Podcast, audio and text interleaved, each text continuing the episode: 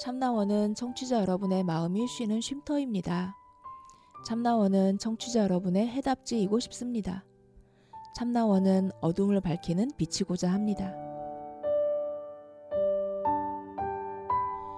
심리 상담 방송 참나원은 청취자 여러분과 함께 만듭니다. c h a m n a o n e 골뱅이 다음점 넷으로 참여 사연을 보내주세요. 사연을 보내실 때 연락처를 남겨주시면 연락을 드리고 일정을 예약합니다. 누구든 마음을 내시면 함께 하실 수 있습니다. 참나원은 여러분의 관심과 참여를 기다립니다.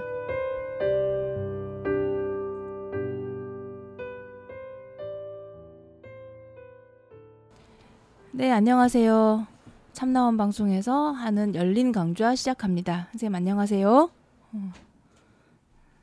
네, 안녕하시답니다. 네, 창문 닫고 오느라고.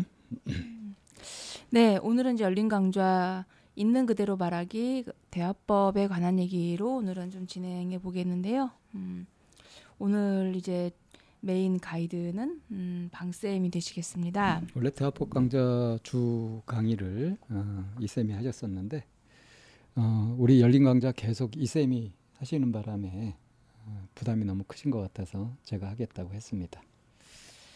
네, 아, 그럼 첫 번째 상황부터 좀 살펴볼까요? 음. 네.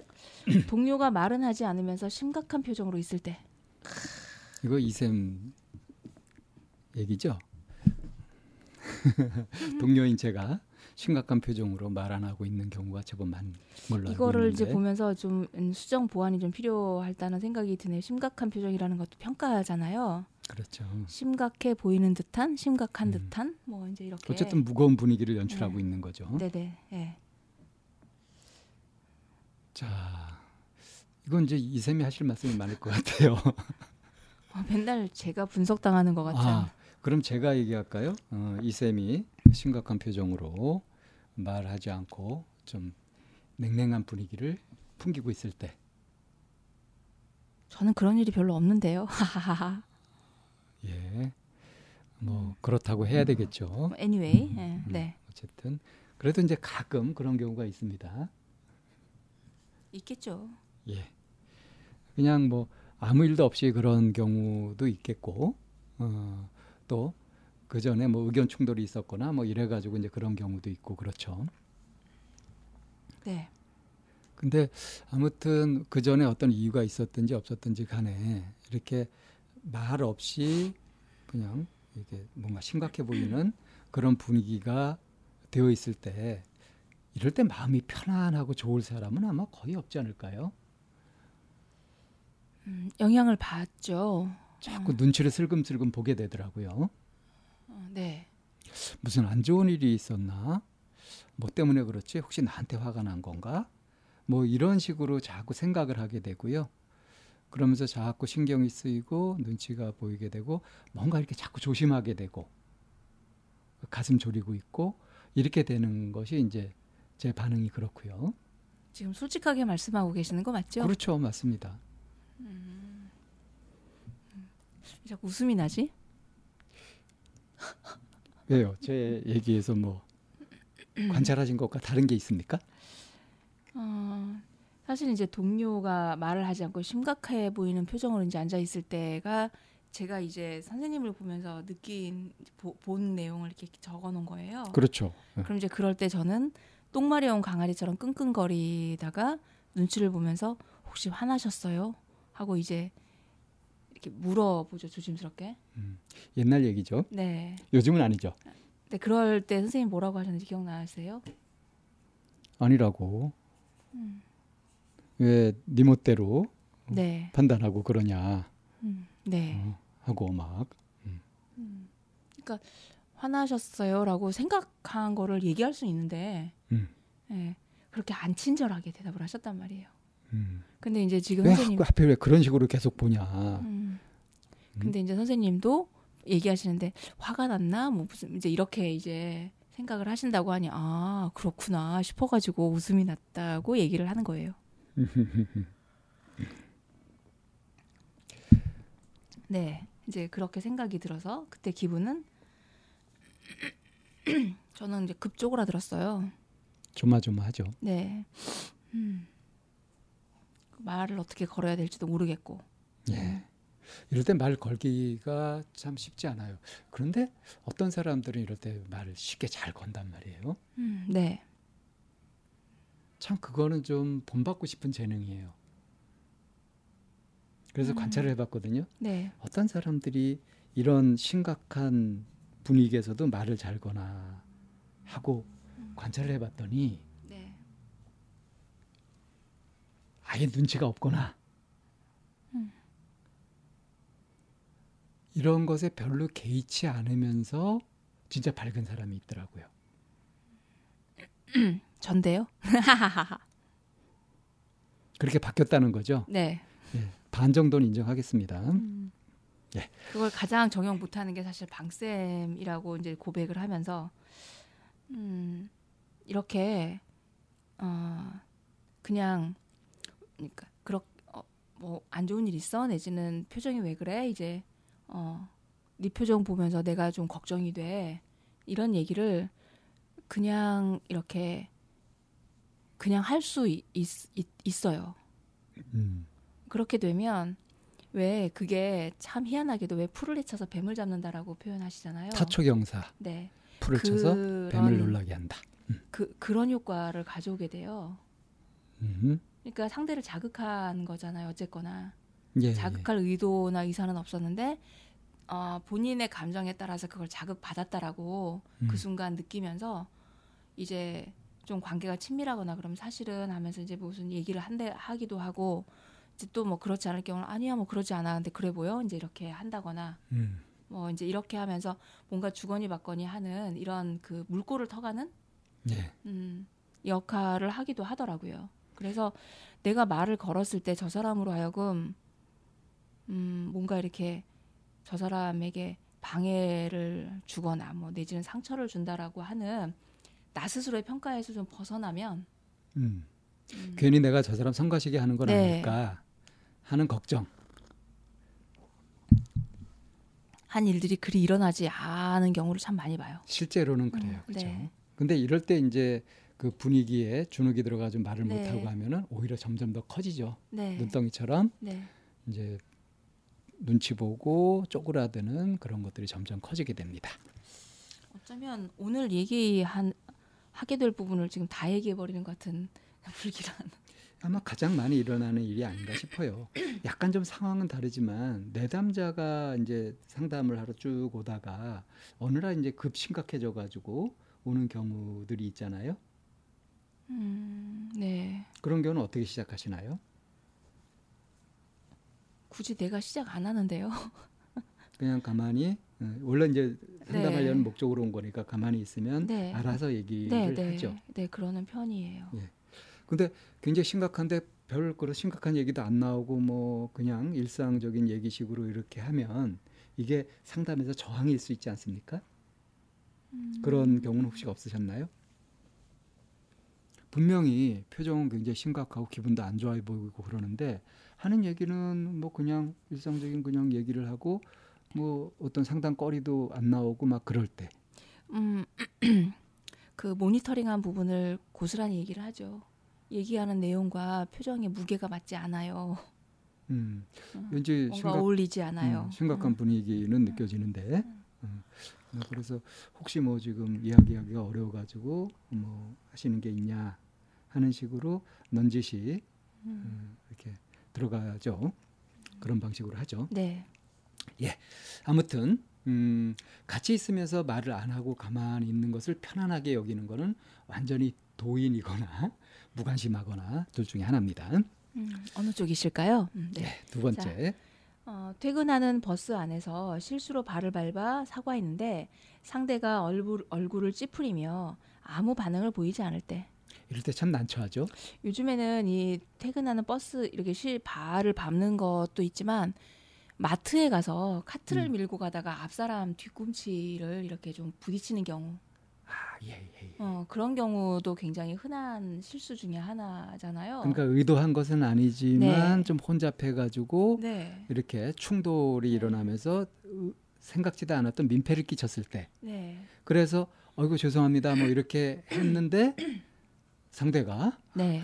뭐 아 괜찮습니다 이것도 아니고 그냥 대꾸대고 얼굴 막 노려보면서 굉장히 불쾌한 듯이 계속 그러고 있단 말이죠. 네. 이런 은근히 좀 기분 나빠지지 않아요? 내가 무슨 죽을 죄를. 졌다고 이런 이런 반응을 받아야 되나 싶고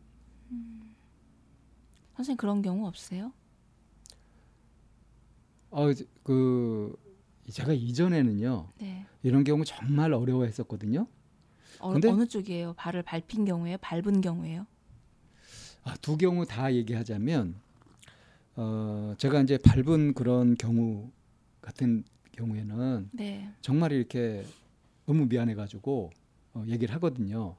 그래서 상대방이 바로 이렇게 풀어주고 하면 오히려 고마운 마음이 들고 안심이 되더라고요.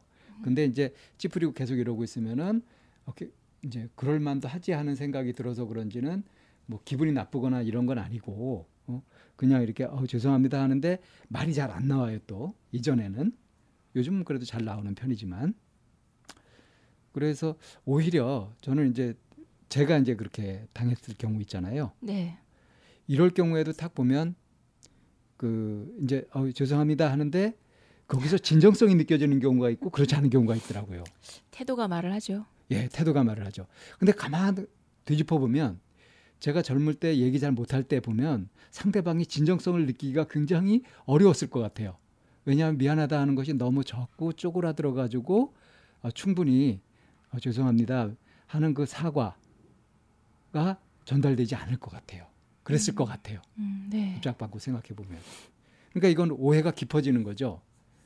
내가 그럴 마음이 없어서 사과를 못 하는 게 아니라 그게 굉장히 당황스럽고 스스로도 놀라서 위축돼 가지고 충분히 표현을 못 하는 것인데 이렇게 사과하는데 진정성이 없지 해 가지고 기분이 안 풀릴 수도 있다는 거죠.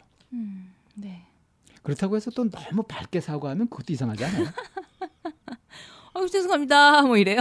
어 죄송합니다 이러면 진짜 이상하잖아요. 누구 약 올리나 싶기도 하고. 그래서 이게 참 애매합니다. 또 사람에 따라서 반응이 다 다르니까. 이 쌤은 주로 어느 쪽이신가요? 제가 발을 밟은 경우는 그러니까 발을 밟은 것보다 어, 카트를 밀어서 이렇게 다치게 하거나 카트에 이렇게 그 당한 그런 경우들이 음. 있었는데 그 음, 상대방의 고통의 정도만큼 나가는 게 좋겠더라고요. 음, 그러니까 가끔 가다 보면 통각을 되게 둔하게 느끼는 사람들이 있거든요. 뭐 그 정도 갖고 뭐가 아파 이런 사람들이 있단 말이에요. 반대로 굉장히 예민한 사람도 있고. 네, 네, 굉장히 예민한 사람도 있고. 아, 저 정도 가지고 뭐 저렇게까지 호들갑이야 또 이렇게 생각을 하게 되는 경우도 있, 어요 음, 근데 그 사람이 아야 하고 아프다고 하는 만큼 그 사과의 정도를 표현하는 게 좀 가장 적절하다라는 생각이 들어요. 나는 아프다고 하는데 그 정도 갖고 뭘 이러는 사람도 있기도 하고 그러면서 아 그냥 죄송해요 뭐 이렇게 하는 사람이 있는가 하면 어떤 사람은 내가 아야 하면 굉장히 적극적으로 와서 괜찮냐고 뭐 밴드를 붙여야 되진 않냐 뭐 이렇게 또 적극적으로 해주시는 분들도 계세요. 그런 경우는 아프다고 네. 그러기도 좀 뭐하죠. 아 괜찮습니다. 하게 되기 쉽죠. 근데 뭐 찡그리는데 뭐 어떻게 수습해 보겠다 그냥 이렇게 이제 하면서 이제 보내는 경우가 있는 있기도 하곤 하죠. 그래서 통각을 느끼는 정도는 그 사람마다 다들 주관적이기 때문에 상대방이 아프다고 하면 아픈 거니까 음. 그 부분 그만큼 이렇게 좀 주의를 기울여 주는 게 좀 좋겠다는 생각이 들고 이 문장을 읽다 보니 어떻거나 당황스러운 상황이잖아요. 그렇죠. 뭔가 나를 찌푸리게 만들었던 예. 제가 한 번은 버스를 타고 가는데 손잡이를 이렇게 잡고 있는데 그 좌석 앞 옆쪽으로 남녀 커플이 타고 있었던 거예요. 예. 근데 이제 이 친구들이 이제 핸드크림을 음. 이렇게 딱 열어가지고 이제 그 껍질을 딱 벗기는데 압축되어 있어서 핸드크림이 이렇게 쭉 나가버린 거예요. 어, 그래서. 그래가지고 이제 그게 제 손에 이렇게 묻은 거죠. 어. 근데 얘네 이 친구들이 이제 그걸 못 본 거예요. 어. 그래서 이제 다른 거 막 웃으면서 하하 이러면서 이제 그거를 하고 있는데 내가 무, 손에 이제 묻어 있는 그 핸드크림을 이 친구한테 손을 쓱 내밀면서 보라고 이제 보여줬어요. 응. 이제 그때까지는 아 얘네 뭐야 이렇게 부주의하게 이제 음. 이런 그 북한이 음. 이제 평가하는 애들을 이렇게 경솔해. 네, 이제 음. 이런 데 올라왔는데 딱 이렇게 이제 내미니까 이 남자 친구가 음. 갑자기 내 손에 있는 핸드크림을 자기 손으로 쓱 닦아가면서 음. 어이구 당황스러우셨겠어요 이러는 거예요. 어, 아주 당당하게. 네, 음. 아, 아우 당황스러우셨겠어요 이러면서 이제 음. 이거를 이제 제 마 제 불편한 부분을 이제 치워 주신 거죠. 바로. 네, 근데 그 순간 당황한 거 맞잖아요, 제가. 음. 근데 그렇게 딱 해주는 이 친구가 되게 이렇게 그 센스 있다라는 생각이 음. 들면서 음. 저도 순간 어이구 젊은 총각 손도 만져보네. 음. 제가 이제 그러, 그렇게 저도 음. 반응을 한 거예요. 음. 그래서 이런 일련의 상황들을 보면서 내가 그 상황에서 상대가 어떻게 대응하고 대처하느냐에 따라서 정말 그 거울처럼 음. 똑같이 이렇게 반응하고 있는 나를 보면서 저도 좀 놀랬고 젊은 친구인데 그 상황에서 이렇게 어떤 식으로든 상대방의 마음이 그렇게 당황스러웠을 거라는 걸 이렇게 표현하고 있는 이 젊은 친구를 보면서도 오, 이 친구 대단한데? 라는 생각이 좀 들기도 했었고요. 좀 신선한 경험이었어요. 흔히 할 수 없는 경우 같은데요. 네, 흔히 할 수 없는 경험이었고, 뭐 이런 분위기였죠.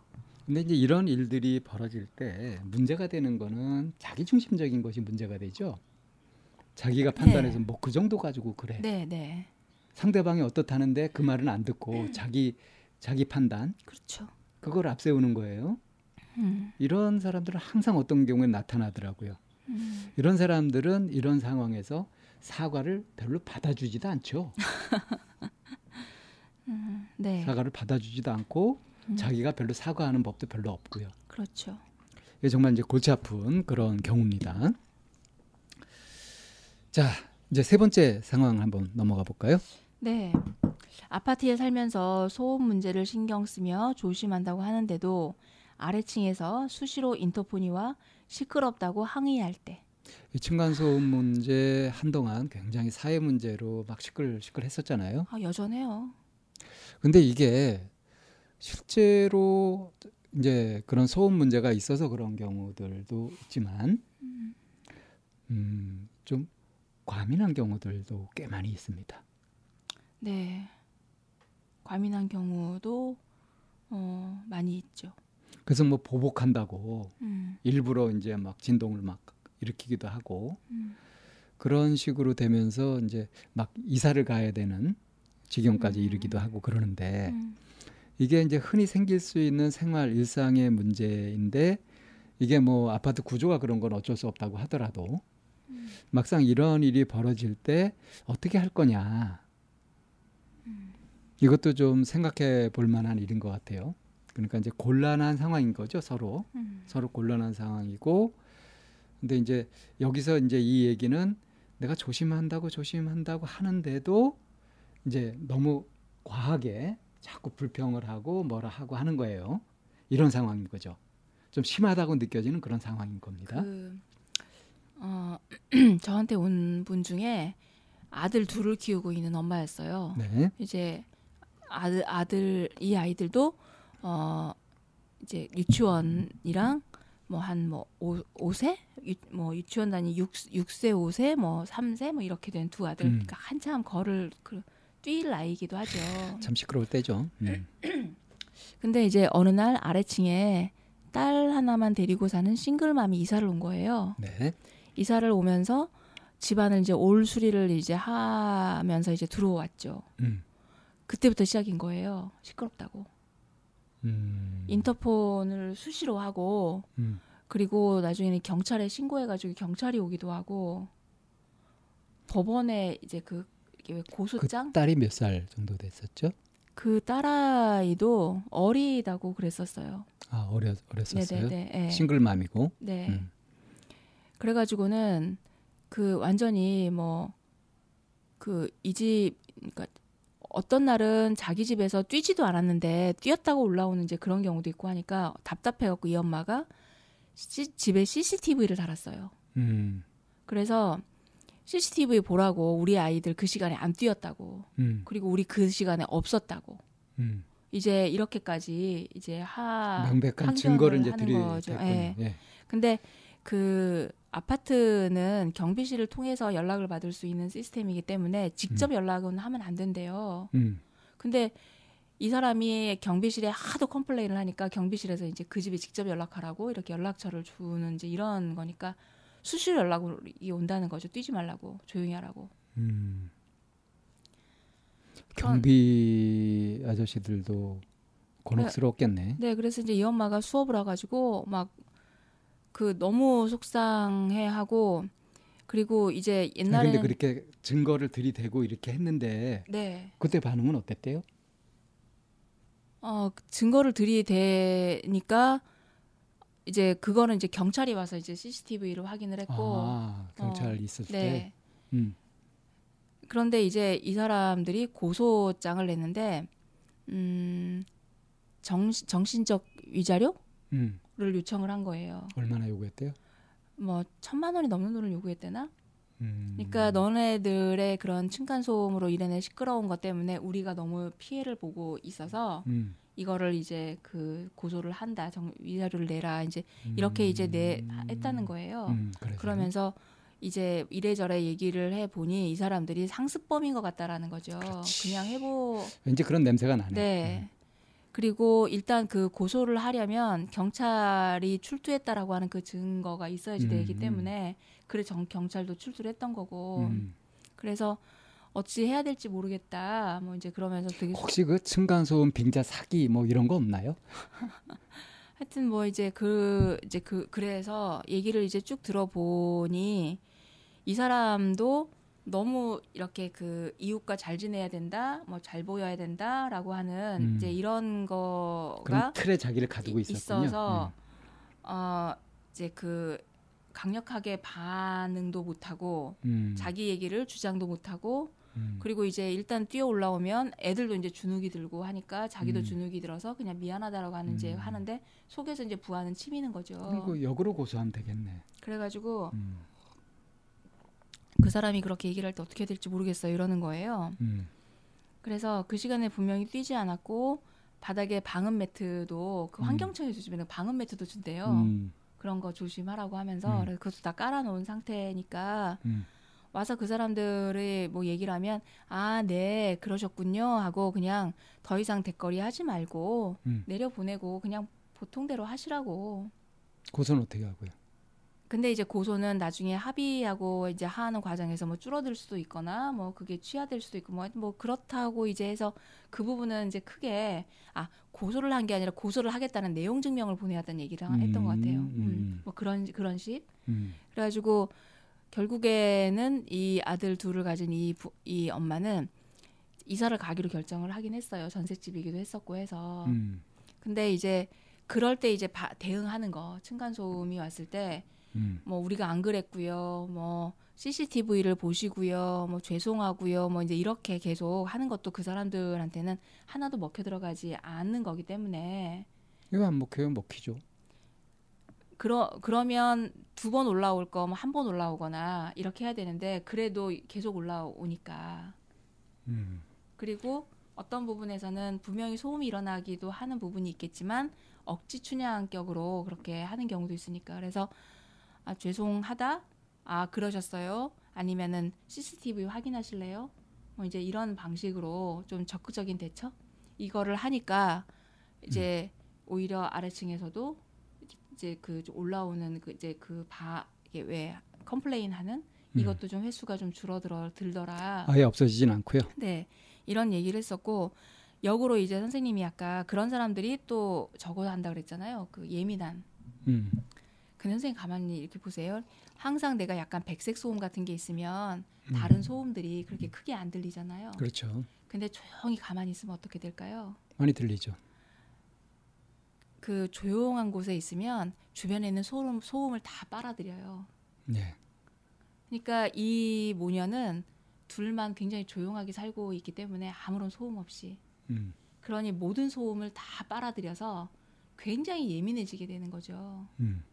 그래서 실제로 위층에서 일어난 소음일 수도 있지만 다른 소음일 수도 있는데 그거에 대해서 너무 민감하게 그리고 하는- 이제 항상 위층을 의심하는 네. 거고. 네네 그럼 만약에 이 모녀가 상담하러 왔다 그러면 어떤 조언을 주시겠어요?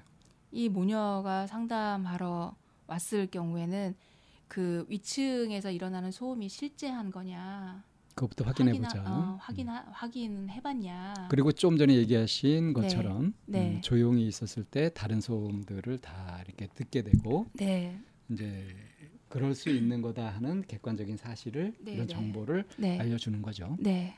뭐 그렇게 할 수 어, 그렇게. 근데 우리가 방법? 지금 얘기 나누는 이 사례에서도 굉장히 많은 오해거리가 있지 않습니까? 그렇죠. 저거 돈 뜯으려고 그러는 거 아니야 하는 의심부터 시작해가지고 네, 진짜로 저래? 진짜로 괴로운 거야? 아니면은 뭘 이렇게 딴 걸 바라고 이러는 거야? 하는 의심도 될 수 있고요. 음, 이렇게 참 일상생활 속에서 부딪히면서 온갖 종류의 사람들이 있고 온갖 종류의 상황들이 있기 때문에 네. 참 만만치가 않은 경우가 많아요. 음, 그러니까 이제 아주 곤란한 경우, 당황스러운 경우, 어, 이럴 때 그럴 때 어떻게 침착하게 자기가 할 얘기를 하는지 이거 그때 하지 못하고 나중에 아 그때 그 얘기했어야 되는데 하면서 이불킥해요. 어, 이불킥하고 그런 것들을 면하기 위해서라도 어떤 식으로 이런 상황들에서 말을 해나갈 것인지 네, 이제 그런 것들을 좀 알아두면 좋지 않겠어요? 그렇죠. 그래서 이제 이번 주에 우리가 하게 될 열린 강좌가 이제 대화법인데 어, 내 속에서 일어나는 것들을 그것을 그대로 표현하는 거, 있는 그대로 말하는 거, 이것을 이제 어떤 요령으로 하는 건지 이런 것을 이제 상담 오늘 공부할 예, 상담에서 이제 상담자가 네. 어, 이렇게 대화를 풀어가는 그런 것들을 약간 소개하면서 그러면서 이제 알려드리려고 하죠. 네. 그래서 음. 이제 음, 기대되시겠어요. 들어가기는 이렇게 들어가도록 하고요. 네. 그러니까 이제 다음 시간에 이제 구체적으로 대화라는 게 어떤 것인지 어, 부터 살펴보도록 하겠습니다. 자, 대화법 열린 강좌 하고 있습니다. 네, 이 대화라고 하는 게 어, 옛날에 이제 이쌤이 강의하실 때 음, 이게 유머인지 음, 대화라는 게 뭐냐 할 때 대놓고 화내는 거. 그래서 저기 대화 좀 해. 이럴 때 겁부터 먹게 되는 거. 네. 그러니까 이제 대놓고 화내겠구나. 우리 대화 좀 해. 이렇게 음. 얘기를 이제 해서 가면 항상 대화하고 나서 좋은 끝이 안 나니까 음. 대화하자고 얘기하면 대놓고 화낸 기억밖에 없는 거예요. 그러니 대화에 대한 기억이 항상 무섭고 두려운 거죠. 근데 근데, 정말 열이면 한 일곱 여덟은 심각하게 이제 진지하게 대화하자고 했을 때는 보통 다들- 좋은 얘기보다는 안 좋은 얘기. 다들 쫀다고 무섭다고. 음, 그렇게 되죠. 그래서 무섭다고 합니다. 근데 본래 이제 대화라고 하는 것은 어, 상대가 있고 서로 소통을 하는 거죠. 그래서 마음을 나누는 게- 것이 대화 아니겠습니까? 음, 그렇죠. 그래서 우리가 보통 이제 뭐 아이가 태어나 가지고 한, 한 1년쯤 지나면 이제 말을 배우고 말을 하기 시작하잖아요. 네. 그러니까 말은 다 누구나 하는 거고 그래서 말을 뭐 주고받고 듣고 하고 하는 것을 별로 어렵게 생각을 안 하죠. 근데 사람들한테 물어보면 제가 말을 잘 못해서 이런 사람들이 또 태반이란 말이죠. 대화, 말을 하는 말을 주고받고 하는 거, 말을 듣고 말하고 하는 이것이 쉬울까요? 어려울까요? 쉽게 하는 사람은 쉽게 하고요. 어려워하는 사람은 참 어려운 영역이고요. 근데 이걸 객관적으로 보면은 사실은 만만한 과정이 아니라 엄청나게 복잡하고 정겨운 과정이라는 거죠. 그렇죠. 그래서 대화 당사자 간에 이제 그 대화 과정을 가만 분석해 보면요. 이게 그냥 말을 듣고 말하고 이 과정만 있는 게 아니에요. 음, 네. 그러니까 대화 어떤- 당사자가 이제 둘이 있잖아요. 그러면 일단 말을 하는 사람, 말을 하는 사람 화자죠.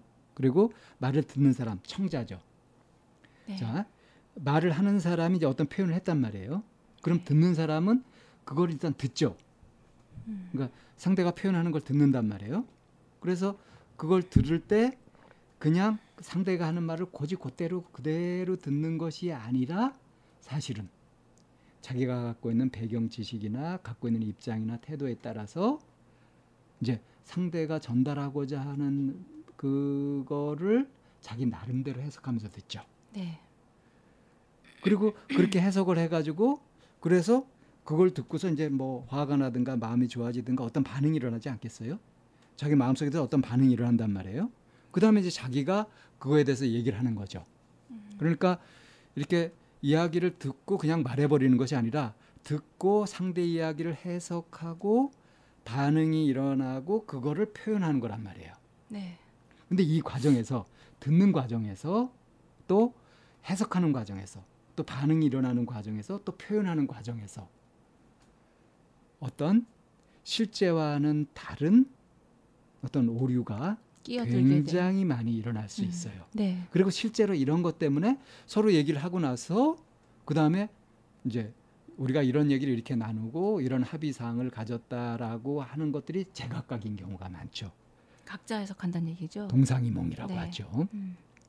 그러니까 이제 듣는 거, 해석하는 거, 그리고 그것에 따른 반응, 그 다음에 그거를 말로 표현하는 거. 이것들이 복잡하게 내면에서 막 일어나면서 일어나는데 이거를 거의 자동으로 하다 보니까 습관으로 하다 보니까 그냥 듣고 얘기하고 하는 것 같아요. 음. 그래서 대수롭지 않게 생각하지만 사실은 이 과정 과정에서 자기 습관상 또는 잘못 알고 있는 정보에 의해서 뭐 여러 가지 상대와 맞지 않은 여러 가지 상황들이 일어날 수 있는 겁니다. 음. 그래서 이걸 좀 살펴볼 필요가 있어요. 그러니까 우선 이제 듣는 과정부터 보자면 과연 상대가 표현하는 거 나한테 하고자 하는 말을 얼마만큼 있는 그대로 잘 듣고 있는가 하는 걸 살펴보면요. 우선 상대가 말하는 것에는 어떤 사실적인 내용 같은 게 있잖아요. 네. 언제 어디에서 무엇을 어떻게 하자 하는 식의 내용이 있을 수 있단 말이죠. 네. 이런 내용조차도 잘못 듣는 사람들도 많아요. 보면. 제가 그 어, 선생님 그 테브, 텔레 TV에서 보이스라고 하는 그런 수사 드라마 같은 거 하는 거 본 적 있으세요? 뭐 제가 텔레비전을 많이 보니까 네. 뭐 스쳐 지나가면서 본 것 같은데 그 아예 그렇게 보지는 않았는데요. 네, 그러니까 보이스가 목소리잖아요. 네. 그래서 여기에서 그 목소리나 어떤 소리에 이렇게 단서를 잡아서 음. 이렇게 추적해 가는 과정을 보여주는 음. 음, 그런 거가 이렇게 나와요. 네. 근데 거기에서 이제 그 어떤 메인으로 그 소리 여러 가지 것들을 이제 계속 이 그 어 주파라고 하나 이렇게 경찰들끼리 뭐 끼는 거 있잖아요 귀에다가 인이어처럼 예. 그거로 이제 그 정보를 계속 전달하는 그런 거를 하는 그런 것들이 이제 나오는데 그거를 보면서 여기에서 그 메인으로 하고 있는 이 배우는 그, 어, 그 주변의 모든 소음이나 음. 어떤 소리를 단서로 얻어가지고 이제 뭘 봐- 보라고 정보를 주는 거 보지는 않고 소리만 듣고 소리만 딱 듣고 네. 아 이거 지하철 지나가는 소리야 뭐 이런 거 예, 그런 예, 식으로 예. 그러니까 하나 하나 다 놓치지 않는 거죠. 그런 단서를 놓치지 않는 거죠. 네. 예. 근데 그 단서뿐만이 아니라 오늘 아침에 잠깐 텔레비전을 돌리다가 이제 그게 나와서 이렇게 보고 있는데 굉장히 많은 정보들을 빠르게 막 얘기를 하고 있는 거예요. 예. 근데 그거를 텔레비전을 보고 있으면서 듣는데 정보가 한 번에 저한테 안 들어오는 거예요. 저도 그 음. 소리 그그 말들이. 음. 근데 거기에서는 그 일을 하는 사람들은 그 정보들을 이렇게 계속 듣고 저장을 음. 했다가 적절한 시기에 그걸 연결해서 써야 되는 거잖아요. 그 다급한 상황이 듣고 처리해야죠. 네네. 그 듣기 능력 음. 대단하다는 생각이 드는 거예요. 그것도 훈련을 해가지고 키우기도 하죠. 음, 네, 근데 사실은 네, 그 순간순간에 상대가 말하는 것에 엄청나게 많은 내용이 들어있기 때문에 그걸 그대로 다 듣고 처리하기는 굉장히 힘들어요. 그렇긴 하겠죠. 예, 예. 어. 쉽지 않은 일입니다. 근데 때로는 그렇게 어떤 정보나 그러니까 정보도 있고 어떤 그 감정을 전달하는 뭐 이제 이런 여러 가지 것들이 있, 있는데 그런 것들을 우리가 제대로 못 듣는데 방해하는 것들 음. 그거를 제대로 처, 처리하는데 있는 그대로 듣지 않고 음. 자꾸 그거를 이렇게 내 식대로 해석하거나 내 네. 마음대로 듣거나 한 그 듣기에서 그렇죠. 들을 때. 네. 그러니까 들을 때 우선 상대가 어떤 내용을 얘기하고 있는지 그 내용을 정확하게 들어야 되겠죠. 그 내용도 제대로 잘 못 듣는 경우들이 참 많습니다. 네. 내용만 제대로 들어도 많은 오해를 줄일 수 있을 텐데요. 네. 근데 이제 그뿐 아니라 실제로 이제 사람들이 하는 말에는 말이 아다르고 어다르고 하는 식이고 또 이렇게 어떤 이야기는 들으면서 이게 신뢰가 가는 이야기도 있고 어떤 걸또 거짓말도 있을 수 있잖아요. 또 뭐 감추려고 하는 말들도 있을 수 있고 그래서 그 이제 연구를 해보니까 이게 메라비안의 법칙이라고 하던가요. 네. 실제로 이 사람이 하는 말의 내용을 이제 의사 의사를 전달하고 이제 대화를 할 때 그 받아들이고 처리하는 정보를 보게 되면 말의 내용 같은 것은 한 7%밖에 중요하지 않답니다. 음. 오히려 그 말의 내용보다 그 말의 떨림이라든가 그때 표정이라든가 태도라든가 이걸 가지고서 더 판단 기준으로 삼는데요. 그렇죠. 그걸 이제 뭐 비언어 단서, 부언어 단서 이런 이름을 붙이는데 그런 것이 나머지 93%를 차지한다고 합니다. 그래서 결국 알고자 하는 건 뭐냐 하면 이 사람이 나한테 이런 말을 하는 저희가 뭐지 속마음이 뭐지 뭘 전달하려고 하는 거지 하는 것이 이제 핵심인 거죠 사실은. 음, 네. 그래서 우리가 들어야 될 대상이 그 말의 내용도 있지만 그 말을 하고 있는 사람의 감정 그리고 결국은 그 말을 통해서 무엇을 전달하고자 하는 그 하는 그 속마음. 음. 그래서 속마음까지 들을 수 있어야 이게 깊게 제대로 들었다라고 할 수 있는 거거든요. 그래서 이제 말을 제대로 들으려면은 그냥 말만 들어서는 안 되고 이 사람의 표정이나 또 어투 같은 것도 이제 살펴가면서 그러면서 이제 그 이게 이게 얼마만큼 어, 진실한 얘기인지 아닌지 이런 판단도 하면서 듣는데 이걸 우리가 거의 자동으로 사실은 합니다. 내가 의식하지 않아서 그렇지. 그러니까 내용뿐만이 아니라 그거를 말하고 있는 사람이 보여준 어떤 단서도 잘 포착을 해야 된다는 거죠. 그렇죠. 그러니까 뭐 목소리가 떨리는지, 네. 응? 눈을 많이 깜빡이는지. 그래서 그 이 하는 말과 보이는 태도가 좀 일치됐을 때 그것을 고지고대로 이렇게 듣게 되는 거지. 이게 이제 어긋나면은 그대로 안 믿게 되죠. 나 아무렇지도 않아 하면서 굉장히 불안한 모습을 보인다든가 하면 그걸 누가 믿겠습니까? 그렇죠? 그렇죠. 그래서 들을 때는 그 내용만 들을 것이 아니라 이 사람이 무슨 말을 하고자 하는가 하는 것을 귀담아 들으려고 그렇게 하다 보면 이렇게 몇 마디 듣고서 아 내가 알았어 하고서 자기식으로 자의적으로 해석하고 하는 그런 것들을 면할 수 있게 돼요. 음. 그러니까 들으면서 이 말을 해석을 하게 되는데 이 해석을 할 때 해석을 제대로 하려면 이 사람이 무슨 말을 하려고 하는 거냐 하는 그러니까 속마음 그거를 헤아려 보려고 하는 마음이 필요한데 이때 음. 자기가 이제 옳다 그러다 시비 가리면서 막 분석하면서 비판하면서 이렇게 듣게 되면은 대부분의 정보를 놓치게 됩니다. 그리고 이렇게 얘기를 하게 되면은 상대 쪽에서도 경계를 하면서 더 말을 하지 않게 돼요. 그게 사실이야? 그 뭐 증거를 대봐. 뭐 이런 식으로 하게 되면 흡사 형사가 취조하는 것 마냥 이렇게 될 음. 수도 있죠. 그래서 상대의 말을 듣고 이게 무슨 마음을 전달하려고 하는 건지를 해석할 때 이때 그 자꾸 이제 비판하면서 분석하면서 자꾸 스스로 이제 자기 내부에서 편집하면서 들을 것이 아니라 이 사람이 어째서 이런 얘기를 하는지를 이 사람 입장이 돼서 들어보려고 이렇게 공감하는 태도로 듣는 것이 이제 이야기를 듣고 그것을 해석할 때 굉장히 필요한 태도라고 할 수 있죠. 그렇게 해서 이렇게 이제 들어보면 아, 이 사람이 이 얘기를 지금 이렇게 하는 거구나 하는 것들이 이제 뭔가 해석되고 하는 게 있잖아요. 네. 거기에 따라서 이제 내 반응이 일어난단 말이에요. 그러니까 아, 이 얘기에 딱 동감이 되는지, 맞아, 나도 그래. 이렇게 되는지, 나하고 상황 다르지만 아, 충분히 그럴 수 있겠다 하고 공감이 되는지, 아니면 왜 그런 식으로 생각하지? 도저히 이해가 안 되네? 하면서 전혀 이질감이 들든가, 아니면 정반대가 될 수도 있죠.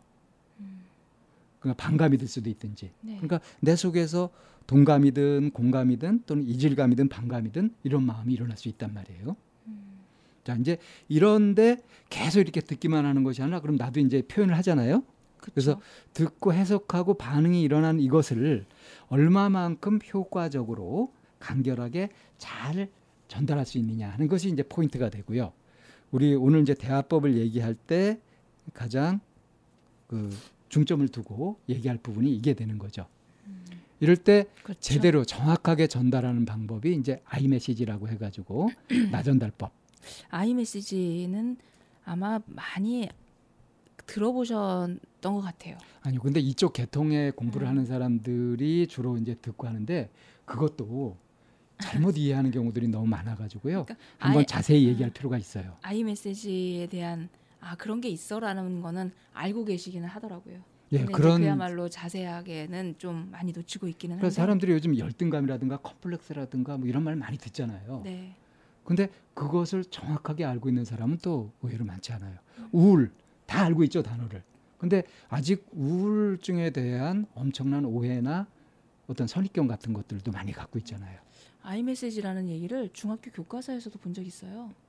아 요즘은 교과서에 그것도 실리나요? 네, 네. 그 과연 선생님들이 이걸 잘 설명을 할까? 만만치 않은 일인데 너무 형식적으로 하지 않을까 싶기도 하고요. 좀 음. 걱정이 좀 됩니다. 네. 제가 너무 비관적인가요 혹시? 아니에요. 자 그래서. 이 대화 과정을 전반적으로 보면은 그냥 단순히 말하고 듣는 것이 아니라 듣고 말을 하는 그 과정 사이에도 상대의 표현을 들어가지고 그거를 해석하고 거기에 나름의 반응이 일어나고 자기가 하고자 하는 말을 만들어서 표현하는 이런 복잡한 과정들이 요 순간에 들어 있다는 거. 요걸 이제 감안하면 그 각 과정마다 어떤 오류가 일어날 수 있고 이 오류를 범하지 않으면서 정확하게 듣고 정확하게 표현하는 거 이게 생각보다 만만치 않다 하는 말씀을 좀 먼저 드리고 싶고요. 네. 근데 이제 이렇게 얘기하기에 앞서서 우리가 서로 이제 이야기를 나눌 때는 그냥 이야기에 집중하면서 하면 되잖아요. 네. 근데 이제 우리가 아까 상황에서 지금 어저께 얘기했던 그 상황에서 말을 안 하고 가만히 있었을 때 이럴 때 상대가 지금 어떤 마음인지 표현을 안 하고 있을 때 이런 경우에는 대화를 하기가 굉장히 곤란하잖아요. 네. 그냥 있자니 또 어색하고. 네. 그럼 이때 이제 말문을 열어가는 거 이게 필요하지 않겠어요? 네. 물꼬를 타야죠. 물꼬를 트는 거. 음. 보통 물꼬를 트는 거는 질문으로 시작하죠. 네. 자, 그러면 이제 질문을 어떤 식으로 하느냐. 이게 상대 마음을 놓고 하는 거죠. 똑똑 두드리는 음. 거죠. 어떠세요? 하는 거. 질문만 잘해도 참 많은 것들이 막 알감자처럼 이렇게 엮여 나오거든요. 질문만 잘해도라기보다는 사실은 질문이 구할 이상이죠. 네. 그래서 상담자가 하는 대화의 대부분이 질문입니다, 사실은. 그런데 그 가끔 그 질문들이 당황스러운 질문들이 있고요. 오히려 이렇게 그 음, 되게 편안해지는 그리고 때로는 막 나를 울리는 음, 감동을 주는 질문이 네네 있죠. 예. 그런 질문도 있고 막 띵 하고 이게 그, 그 정신 못 차리게 만드는 그런 질문도 있고요. 그러니까 질문의 예술 이렇게 네. 해도 될까요? 예, 질문의 기술. 질문은 아트입니다. 아트. 갑자기 아트 같은 소리 하고 계시네. 네. 예술적인 질문 뭐가 있을까요? 그러니까 어, 우리가 이제 일상에서 보통 질문은 궁금해서 알고 싶어서 묻잖아요. 네. 물론 상담에서 하는 이 대화법에서 얘기하는 질문도 그런 기능이 없는 게 아닙니다. 그게 일차 기능이라고도 할 수 있어요. 음, 근데 상담에서는 그것보다는 상대의 마음을 두드리고 또 상대의 마음을 어느 쪽으로 안내하고 할 때 이럴 때 질문 형식으로 많이 하거든요. 음, 이렇게 하는 이유가 뭐냐면 어, 기본적으로 여기에 깔려 있는 철학이 그겁니다. 내가 어떤 생각을 하고 뭘 느끼고 말하고 행동하고 하는 것은 내 몫이다 하는 거죠. 그러니까 아무리 상담자가 지혜롭고 현명하다고 하더라도 상담자의 모든 일을 내담자의 모든 일을 다 알아가지고 이렇게 해라 저렇게 해라 하는 것은 옳지 않다. 그 선택은 결정은 내담자 자신이 하는 거다 하는 겁니다. 그렇기 때문에 상담자가 뭘 이렇게 안내하거나 지도하거나 이끌거나 이렇게 할 때도 이렇게 이렇게 하세요. 이렇게 하는 게 좋아요. 이런 식으로 하는 것이 아니라 이렇게 해보면 어떨까요? 하는 식으로 권하게 된다는 거죠. 그러니까 권유형의 네, 그렇게 되죠. 근데 이것을 꼭 어떤 행동 안내를 할 때만이 아니라 이런 쪽을 더 생각해 보면 좋고 이런 쪽을 더 살펴보면 좋다 하는 쪽으로 마치 가이드가 여행자를 안내하는 것처럼 그렇게 하는 것이 이제 상담자의 질문법이거든요. 그래서 이 질문의 목적은 어떤 흐름을 이렇게 안내해 가는 쪽으로 그래서 내담자가 어느 쪽에 더 포인트를 맞추고 어느 쪽으로 더 신경을 써서 마음을 써서 더 살펴갈지 이런 것들을 안내하는 의미로도 이렇게 질문을 많이 씁니다. 이거를 이제 선도 질문이라고 해요. 이끌어가는 질문인 거죠. 자, 근데 이제 이런 것을 하는데 우리가 일상적으로 막 답답해서 물어보는, 조급해서 물어보는 그런 질문하고는 다른, 그러니까 막 당황하게 만드는 질문, 오히려 말을 말을 말문을 닫게 만드는 그런 긴장하게 만드는 그런 질문이 아니라 더 마음을 편안하게 하면서 열어가면서 정리도 해갈 수 있고 자기 성찰도 해갈 수 있도록 그렇게 안내하는 질문 방법이 있거든요. 네, 궁금합니다. 저는 질문을 주로 그 정보를 이렇게 정보를 얻으려고 네네, 하는 그런 질문도 이제 많이 사용하는 편이었거든요. 근데 그 네. 정보를 얻으려고 하는 질문을 굉장히 또 상막한 분위기에서 하는 것이 그 취조 아닙니까? 취조. 똑바로 말해. 제대로 풀어. 이런. 그 정보에는 상대방의 마음에 대한 정보도 있으니까. 예, 상대의 마음에 대한 정보 같은 음. 것을 알아가는 거. 이거는 자발성을 가지고 자기가 말하고 쉽게 만들어야 되지 않겠어요? 그렇죠. 그러려면 긴장하지 않아야 되고 경계심을 늦춰야 되고요. 음. 그리고 오히려 혼란스럽고 하는 것들을 이렇게 정리할 수 있도록 잘 안내되는 질문이어야 되죠. 네. 이제 그런 질문의 요령으로 크게 이제 네 가지가 있습니다. 제가 이렇게 끼어들어서 기분 나쁘죠. 제가 이렇게 끼어들어서 기분 나쁘죠? 라고 하는 질문이 네. 우리가 일상에서 급할 때 이렇게 하는 질문이긴 한데 네. 이것이 이걸 닫힌 질문이라고 하거든요. 네. 폐쇄 질문이라고 하죠. 네. 네. 뭐냐 하면 예나 아니요. 음. 기분 나쁘다? 안 나쁘다? 음. 뭐잘 모르겠다. 이런 식으로 이 대답할 수 있는 게 제한돼 버리는 거예요. 그렇죠. 그러니까 질문하는 사람이 주도권을 갖고 있고 대답하는 사람은 거기에 몰려가지고 음. 수비를 하는데 급급한 이런 형국이 되죠. 네, 순간 상황극을 해봤습니다. 예, 예, 그렇습니다. 그러니까 상대가 반응을 자유롭게 선택해서 할 수 있도록 하는 것이 아니라 음. 이 질문자가 정해놓고 너 이 중에서 대답해 하는 식으로 제안해서 질문하는 이 폐쇄 질문, 네. 닫힌 질문 네. 이 보통 있는데 이거를 이제 상대가 이렇게 긴장하거나 몰리는 느낌 없이 그렇게 대답할 수 있도록 자유롭게 지금 어땠는지를 이렇게 살펴서 얘기할 수 있도록 그렇게 한번 질문을 바꿔보시겠어요? 개방 질문으로 열린 질문으로. 음.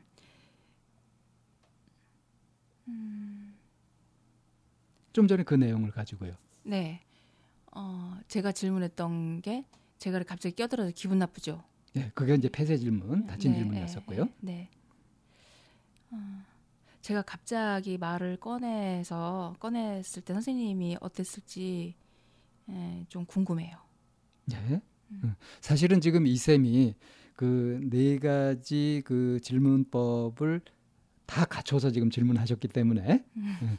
예, 이게 열린 질문이냐 닫힌 질문이냐 를 보는 것에 오히려 더 헷갈릴 수 있어요. 그러니까 음. 여기서 포인트는 뭐냐면 간단하게 예, 어, 더 그러니까 그뭐 지금 기분 나쁘시죠, 어떠세요? 뭐 화나시죠 이러고보다는 음. 아 제가 이렇게 얘기해서 어떠셨어요?라든가 어, 어떠세요?라고 음. 하면 내 마음이 어떤지 내가 살펴서 자유롭게 음. 얘기할 수 있잖아요. 네. 지금 어떠세요? 이렇게 물어봤어. 그렇죠. 지금 기분이 어떠세요? 음. 어, 제가 이렇게 어, 갑자기 질문하거나 하는 것이 어떻게 느껴지세요? 이런 식으로 네, 정말 이건 상대의 마음이 궁금해서 물어보는 거 아니겠어요? 그렇죠. 또 상대가 있는 그대로 얘기할 수 있는 기회를 주는 거고요. 네. 이게 이제 열린 질문이라는 거고요. 그리고 이제 좀 전에 이 쌤이 아, 궁금해요라는 식으로 말씀하셨잖아요. 네, 그거는 간접 질문이 되겠죠. 이렇게 문장으로 쓰게 되면은 물음표는 물음표로. 끝나는 것이 아니라 마침표나 느낌표로 끝나게 되는 네. 서술문 형태로 하죠. 그러니까 네. 직접 이제 어떠세요? 라고 이렇게 물으면은 거기에 대답해야 될 것 같은 그런 그렇죠. 부담이 있잖아요. 네, 그런데 궁금해요라고 하니까 자기가 궁금하다고 하는 거니까 나는 대답해주고 말고는 내 마음이에요. 그렇죠.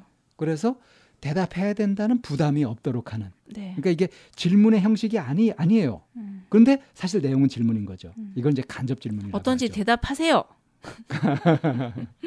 어쩐지 대답하세요. 이것도 그 일단 뭐 느낌표나 마침표로 끝나는 것이긴 하지만 그러니까 직접 질문이 되는 거죠. 강요죠. 네. 질문이라기보단 명령이죠. 이거는. 자, 그러니까 대답- 간접 대답해야 질문은 되는 거 아니에요? 간접 질문은 질문의 형태가 아닌 형태로 제시되면서 상대한테 꼭 대답해야 된다는 부담감을 주지 않는 그런 네. 배려가 담긴 겁니다. 그래서 네 마음 참 궁금하네. 그래서 음. 어땠을지 알고 싶은데 음. 뭐 이런 식으로 하는 거죠. 그리고 이제 그 우리 하는 질문 중에 아주 고약한 질문이 하나 있거든요. 질문 공세라고 하는 거 있죠. 네. 너 학원 안 갔다며 도대체 무슨 생각으로 그러는 거야? 학원 다니기 싫어? 엄마한테 반항하는 거야? 너 어떻게- 언제까지 이렇게 살래? 어떻게 살려 그러니?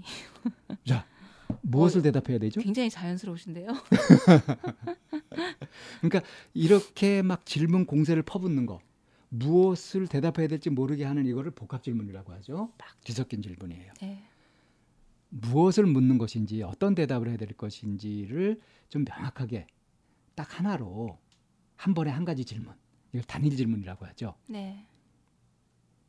그러니까 이게 참 어떤 사람들은 보면 아, 질문 있습니다 하고서 질문을 그냥 두세 가지를 복합 질문 확 던져버리는 사람이 있어요.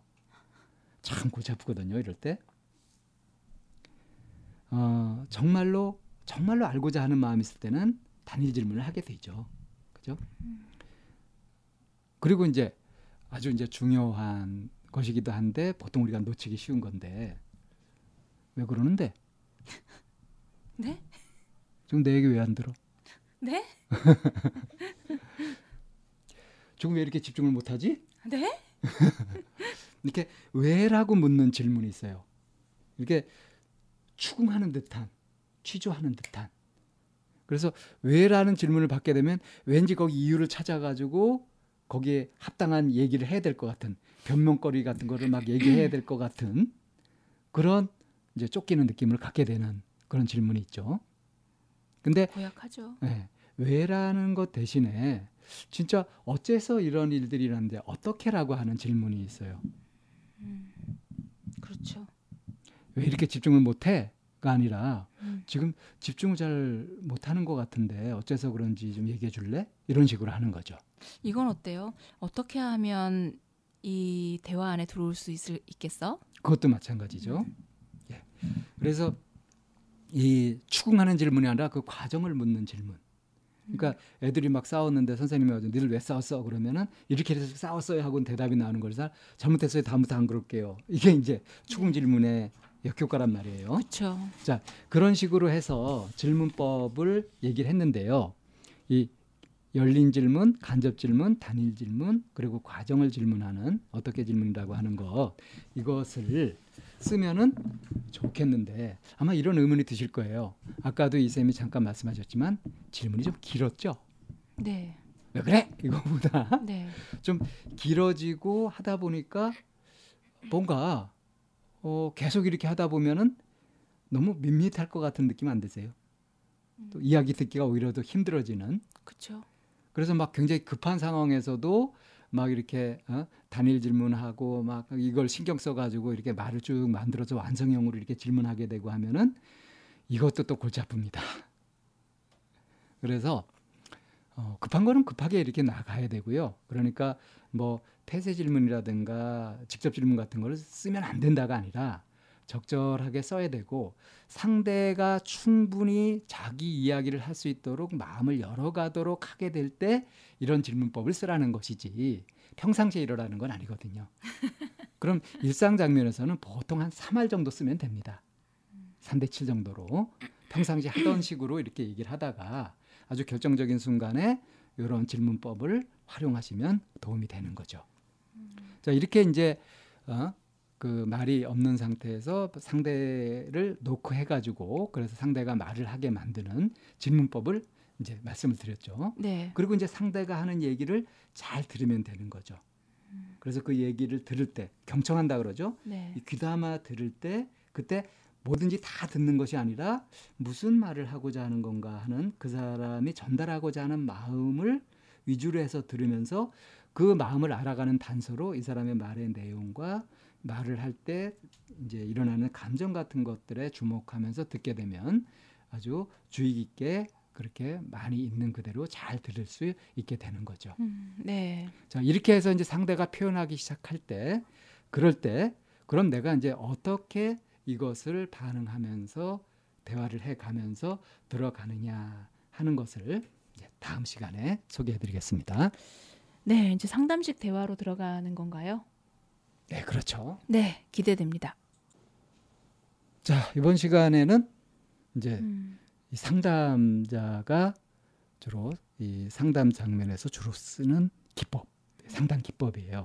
음. 거기에 해당되는 건데 이 우리 영업 비밀인데 일종의 이 내용을 이렇게 수업을 하다 보면 이제 바, 부딪히는 반응이 아 그러면서 굉장히 깊게 받아들이세요. 어, 진짜 음. 진짜 유용하겠다. 음. 아 하면서 받아들이는데 그럼 이제 우리 연습 문제를 풀어볼까요? 하면 다들 멘붕이 돼요. 막. 이게 그 누군가가 안내를 할 때는 이게 굉장히 유용한 도구이기는 하지만 한편으로는 일상화되지 않았기 때문에 우리의 사고의 영역이 그렇게 이제 펼쳐지지 않는 부분도 좀 있기는 하더라고요. 그래서 그러니까 학원 강의 들을 때다 네. 알아듣잖아요. 다 들었어요. 아 그러세요? 근데 나중에 보면 문제 풀 때 못 풀어요. 잘 것이 안 돼 있으니까. 네. 그래서 이제 이런 과정도 역시 마찬가지인데 대화법에 대해서 이렇게 안다고 하더라도 어 이거 좋다까지는 될 수 있어도 이것을 내 것으로 해서 내 언어 습관을 바꿔가는 거 이건 아주 험난합니다. 네. 그리고 그것을 해내는 사람들이 그렇게 사실 많지 않다는 거. 음, 근데 우리 참나온 청취자분들의 수준을 한번 믿어보면서 그 어려운 거를 해냅시다. 예 한번 얘기를 해보죠. 자, 우선 우선 일상 장면에서 우리가 보통 하는 그런 것들을 음, 네. 로 어, 보통 이제 얘기를 할때 어, 지금 기분이 어때요? 네? 지금 기분이 어떠시냐고요? 좀 멍, 멍하기도 하고요. 네. 음, 좀 길을 잃은 것처럼 이렇게 좀 바, 방향도 안 잡히고 좀 그런 음, 느낌이에요. 지금 제가 지금 기분이 어떠세요? 하고 물을 때 기분은 어땠어요? 갑자기 이씨. 그렇죠. 솔직히. 네. 근데 솔직한 얘기를 하기보다는 아 지금 이 상황을 파악해 가지고 아 이게 어떤 대답을 해야 되는 거지 하면서 이제 하셨죠. 복잡했죠. 음, 일순간. 네, 뭐 지금 어- 기분 어떠세요?라고 물어보는 거에 이 씨는 사실은 표면적인 감정이고요. 그렇죠. 근데 그 이제 밑에로 내려가 보면 방금 말씀드린 멍하기도 하고 뭐, 뭐 갈팡질팡하니 뭐 어- 어쩌라는 거지? 뭐 이렇게 음. 좀 이런 얘기를 이제 드렸어요. 그러니까 이제 우리가 일상에서 나누는 대화들은요. 그 순간순간 습관적으로 이제 얘기가 나가고 해서 잘 안 맞는 사람끼리는 그래서 가까워지지 않죠. 비슷한 사람들끼리 그래서 친구가 되잖아요. 네, 서로 잘 통한다는 느낌도 갖고 이렇게 해서 네, 어느 정도 이제 기- 점점 친해질수록 깊은 얘기들을 하고 깊은 교류를 하잖아요. 소통도 이제 깊이 하고 이렇게 하는데 네, 그것도 한계가 있죠 어느 정도로. 근데 이제 상담에서는 기본적으로 상담자가 내담자의 속 깊이 이해할 수 있도록 그렇게 들어간단 말이에요. 네. 그래서 더 깊이 자기 마음을 살피면서 얘기할 수 있도록 이끌어주는 그런 이제 상담 기법들이 있죠. 그래서 이것이 이제 수준, 그러니까 아주 일상적인 수준에서 표면적인 그 마음을 얘기하도록 하는 것에서 마음속 깊은 얘기까지 들어갈 수 있도록 하는 것까지 이렇게 이제 있는데 우선 그 예를 한번 볼까요? 바로 아, 시작합니까? 예 예부터 한번 봅시다. 이 네. 대화 예 네. 한번 읽어 주실래요? 음, 그 사람한테 잘 대해줘야지 하고 마음을 먹고 있다가도 막상 몇 마디 대화가 오고 가면 저도 모르게 화가 나서 자꾸 쏘아붙이게 되죠. 그러고 나선 또 혼자서 후회를 해요. 차라리 안 보고 지낼 수 있는 사이라면 좋겠는데 그럴 수도 없어서 속상해요. 내 성격이 문제인 건지 그 사람이 문제가 많은 건지 혼란스럽기도 해요. 자, 잘 대해 주려고 마음 먹었다가도 막상 대화를 할 때는 마음대로 안 돼서 이게 그 사람 문제인지 내 문제인지 혼란스럽다는 얘기죠. 라고 요약을 하신 거죠? 이게 이제 요약 반응입니다. 음, 네. 상대가 얘기한 긴 이야기들의 핵심들을 쫙 뽑아 가지고 아 이렇다는 겁니까 하고 이제 명확하게 해 가는 거죠. 요약 반응. 네. 이 요약을 잘하게 되면 어떤 효과가 있냐면 생각이 다 정리가 됩니다. 네. 가지치기들을 탁탁탁탁 해서 아, 내 지금 문제의 초점이 이거구나. 지금 이 부분이 포인트구나. 하는 것들을 파악하는데 훨씬 쉽죠. 그리고 그 말하는 사람 입장에서는 아, 내 말을 되게 깊게 들어주고 계셨네? 라고 하는 그런 느낌도 전달이 될 것 같아요. 그렇죠. 음. 음. 근데 이제 이 긴 내용을 이렇게 이제 요약해 가지고 딱 해서 이것을 포인트로 잡아가는 이런 방식으로 해서 이제 더 깊은 대화로 이렇게 이끌어 가는 거죠. 이 요약이 참 유용한 것 중에 하나가 내 말을 깊게 들어주고 있는 것 부분에 대한 장점도 있고 또 한 부분은 사실은 상담사라고 하거나 이제 두, 말을 들을 때 내가 가지고 있는 어떤 그 어, 베이스 심리적인 베이스 이런 걸로 인해서 왜곡해서 들을 수 있단 말이에요. 그럴 수 있습니다. 그죠? 네. 그래서 이제 이렇게 요약해서 얘기를 하는 과정에서 어, 확인하는 이런 것도 필요해. 내가 잘 들었는지.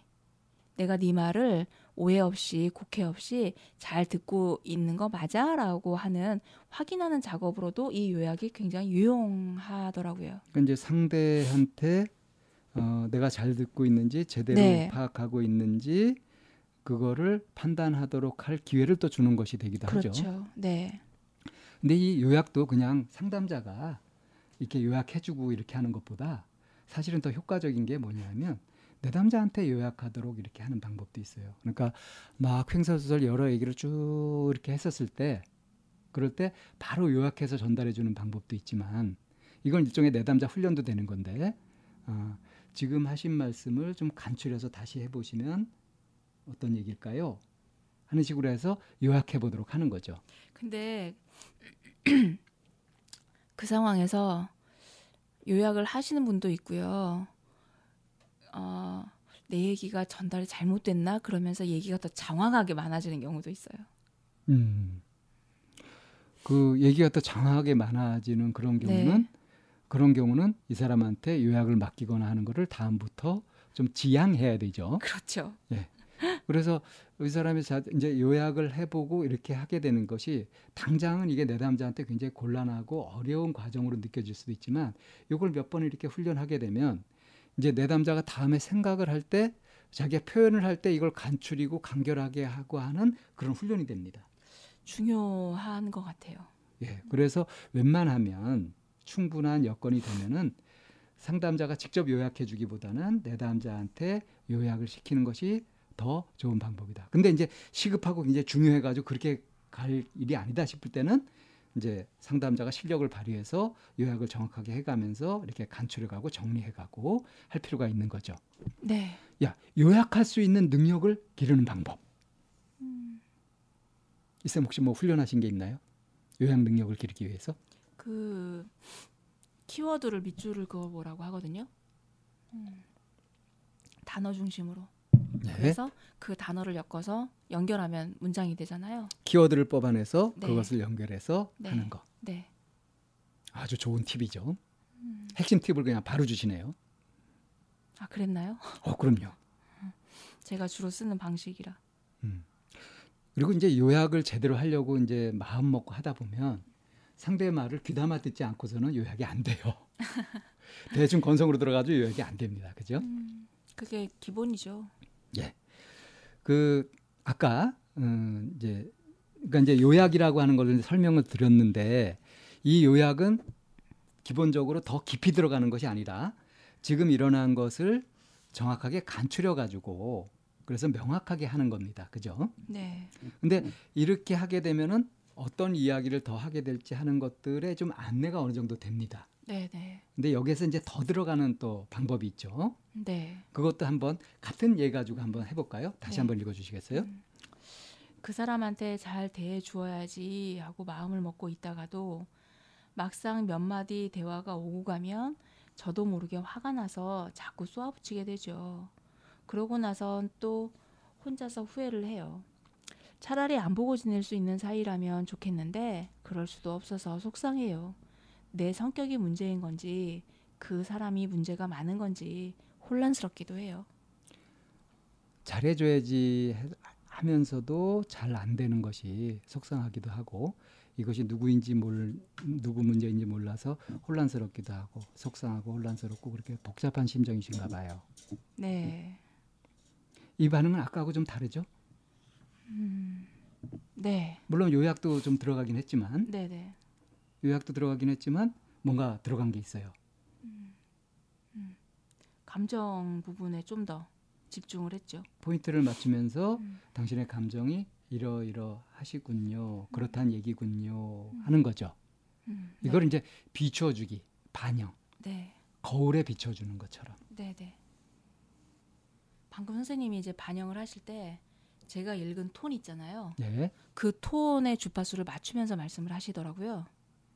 아, 그랬나요? 네. 어, 무의식 중에 그렇게 됐네요. 네. 거울에 비추니까. 예. 음. 그러니까 이렇게 거울에 비춰주기 이거는 정확하게 비춰줘야 되는 거죠. 음. 정확하게 반영해야 되는 거지. 막 넘겨짚고 짐작하고 하면서 막 덧붙이거나 이러는 것이 아니죠. 네네. 상대가 하는 말 그 내용도 있고 감정도 있고 그 속뜻도 있고 했을 때 주로 이제 감정 같은 것을 포인트를 맞춰가면서 아 그래서 속상하시다고요. 아 그래서 혼란스러우시다 고요. 이렇게 하는 겁니다. 네.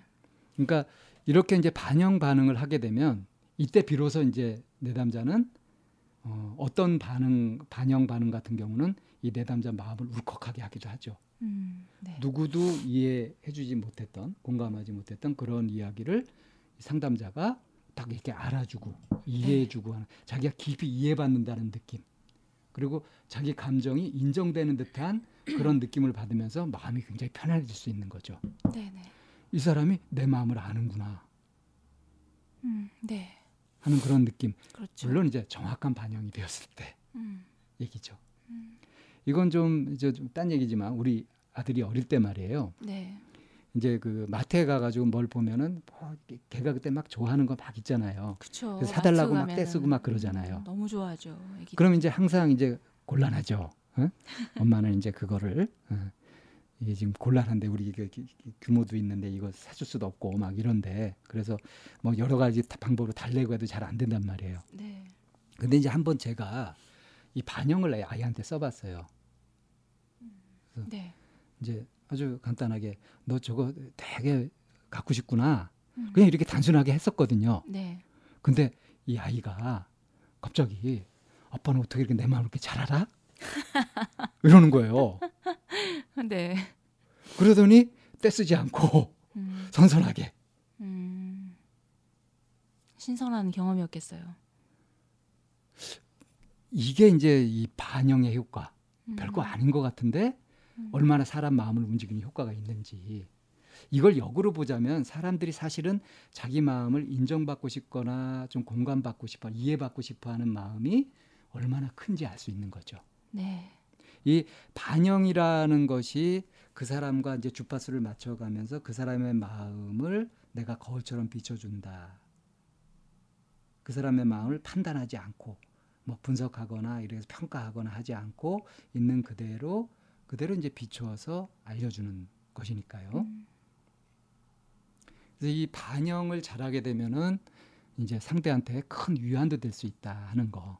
음. 그래서 이, 이 상- 특히 이제 지지 상담, 그러니까 격려하고 지지하는 상담을 하는 사람들은 이 반영 반응을 주 무기로 많이 활용을 합니다. 음. 이 쌤도 이 반영 반응 많이 하시죠? 음. 네. 이 반영할 때 어떤 그 팁 같은 게 혹시 또 있으신가요? 비법 같은 게? 비법이요? 음. 그러니까 거울 역할에 충실한 게 이 반영할 때 가장 큰 무기인 것 같아요. 거울 역할을 해주는 요령. 네. 좀 이렇게 초보자들도 좀 이렇게 시도해보고 할 수 있도록 그렇게 음. 하나 팁을 하나 드리자면 어떤 것을 주실 수 있을까요? 아까 제가 얘기했을 때 같은 톤으로 하시더라고요. 아, 네. 이렇게 하시던데. 네. 그 그러니까 주파수를 맞춘다고 하잖아요. 네. 그 사람이 좀 up된 목소리로 얘기를 하면 같이 이렇게 그 흉내 내듯 네, 흉내 내듯 거울처럼 인간 복사기처럼. 네. 네. 그렇게 왜 친한 사람들끼리 하는 방식이라고 하잖아요. 그 미러링 효과, 거울 효과. 미러링. 네. 아, 그리고 상대방이 저는 그게 좀 그, 그거는 좀 고쳤으면 좋겠는데 슬픈 얘기를 하거나 막 그렇게 감정이 격해져 가지고 울면서 얘기를 하는 경우들 있잖아요. 음. 그런데 저도 눈물이 핑 돌아갖고 막 그 눈이 막 아리는 경우가 되게 많, 많아요. 음. 뭐 이제 그 모습이 그대로 내 음. 남자한테 보일 때 내 남자는 어떤 느낌을 받을까요? 한번 확인해 봐야 되겠네요. 어마어마한 무한한 위로를 얻습니다. 음, 그래서 그냥 제가 하는 반영 효과는 가장 큰 방식은 거울처럼 그대로 한다는 거. 그리고 이제 속에서 일어나는 자연스러운 공감 네, 같은 것들을 그거를 표현하면 되는 거죠. 네. 그러니까 내 거울, 마음을 읽어서. 그러니까 상대의 뭐 몸짓이나 억양이나 어조까지도 좀 비슷하게 맞춰가면서 하게 되면 훨씬 더 효과가 있다. 쉽게 할 수 있는 거다. 근데 정말 그렇게 닮아가는 것 같아요. 그렇지 않으세요? 예, 그렇습니다. 그래서 진심으로 이렇게 마음 깊이 듣고 그렇게 반응을 할, 하다가 보면은 자기도 모르게 반영을 하게 돼요. 그죠? 네. 저도 아까 그냥 무의식 중에 거의 어조를 거의 맞춰가면서 이렇게 반영 반응을 그 시범을 보였었죠. 네. 그 다음에 이제 그 좀 더 어, 깊이 들어가는 그러니까 어떤 이제 조치를 해가는 구체적으로 이제 뭐 잘라가고 명확하게 해가는. 이제 그런 반응이 있죠. 네. 명료화 바, 명료화 반응이라는 것, 것이 있죠. 명료화 네. 기법. 네. 이것도 한번 해볼까요? 음. 그 사람한테 잘 대해 주어야지 하고 마음을 먹고 있다가도 막상 몇 마디 대화가 오고 가면 저도 모르게 화가 나서 자꾸 쏘아붙이게 되죠. 그러고 나선 또 다시 어, 혼자 후회를 해요. 차라리 안 보고 지낼 수 있는 사이라면 좋겠는데 그럴 수도 없어서 속상해요. 내 성격이 문제인 건지 그 사람이 문제가 많은 건지 혼란스럽기도 해요. 어, 속마음하고는 다르게 다른 반응이 나오고 그 반응에 이제 스스로 당황하시는군요.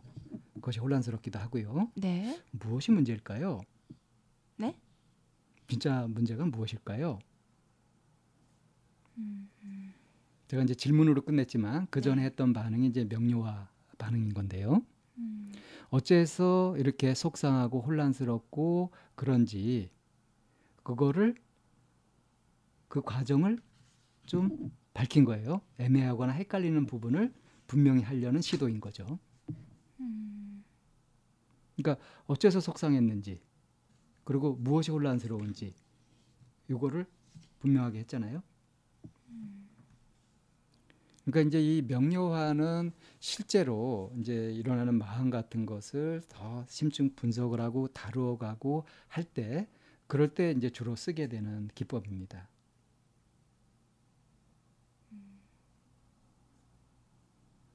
그래서 어 이건 이제 전문 분야로 이제 들어가는 거라서 일상 장면에서는 이렇게 명료화 반응을 직접 쓸 경우가 그렇게 많지 않을 수는 있는데 어, 뭐 쟁점이 되고 있거나 그런 것들을 이렇게 정리할 필요가 있을 때 이걸 분명히 할 필요가 있을 때는 명료화를 해야 되죠. 어, 어떤 부분이 중요한 핵심인지 이걸 파악해가지고 그걸 중심으로 해가지고 어, 이거를 명확하게 이해해낼 수 있도록 그렇게 이제 표현을 해야 명료화가 됩니다. 그러니까 네. 이제 이 명료화는 어, 이제 이 사람이 보이는 이제 여러 다른 상황에서 보이는 같은 행동이라든가 뭐 모순되는 거라든가 이런 것들을 직면시킬 때도 굉장히 도움이 돼요.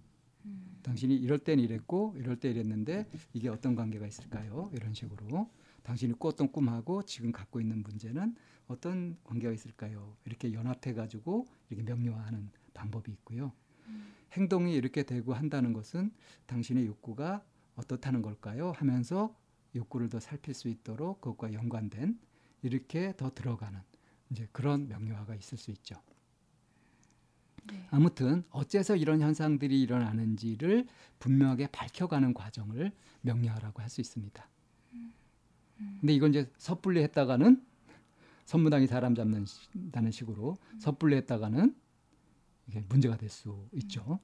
그러니까 애매하거나 헷갈릴 만한 그런 부분을 이렇게 딱 focusing을 해서 이제 이 얘기를 하고 싶으신 건지 이거는 어떻다는 건지 이렇게 방향을 잡아가는. 방향을 잡고 이걸 이제 구체적으로 다뤄가는 거죠. 네네. 그게 이제 명료화 거죠. 작업인 거죠. 예. 그런데 이 명료화 작업이 필요한 게 이제 그 이 문장에서도 본 것처럼 굉장히 이 사람 마음이 복합적이잖아요. 예, 속상하기도 하고 혼란스럽기도 복잡하기도 하고. 하고. 예, 그렇죠. 그래서 이제 그 어떤 부분에 좀 포커스를 맞춰서 얘기를 할 건지에 대한 얘기가 이제 명료화에 나오면 상담의 방향이 잡히게 되는 거니까. 그렇죠. 어떤 방향으로 이 작업을 해갈 건지 정하게 되는 겁니다. 네. 자 이제 마지막으로 한 가지. 음, 음, 제일 중요하죠. 그리고 섣불리 쓰면 될까요? 안 될까요? 그런 거죠. 아, 네. 먼저 음. 또 같은 예를 가지고 한번 해볼까요? 그 사람한테 잘 대해 주어야지 하고 마음을 먹고 있다가도 막상 몇 마디 대화가 오고 가면 저도 모르게 화가 나서 자꾸 쏘아붙이게 되죠. 그러고 나선 또 혼자서 우, 후회를 해요. 차라리 안 보고 지낼 수 있는 사이라면 좋겠는데 그럴 수도 없어 속상해요. 내 성격이 문제인 건지 그 사람이 문제가 많은 건지 혼란스럽기도 해요. 어, 잘해주고 싶은데 뜻대로 잘 안 되고 그것이 어, 내 성격 문제인지 그 사람 문제가 많은 건지 혼란스러우시다는 얘기죠. 네, 여기까지 이제 요약이죠. 네, 그 근데 말씀 가운데 말이에요.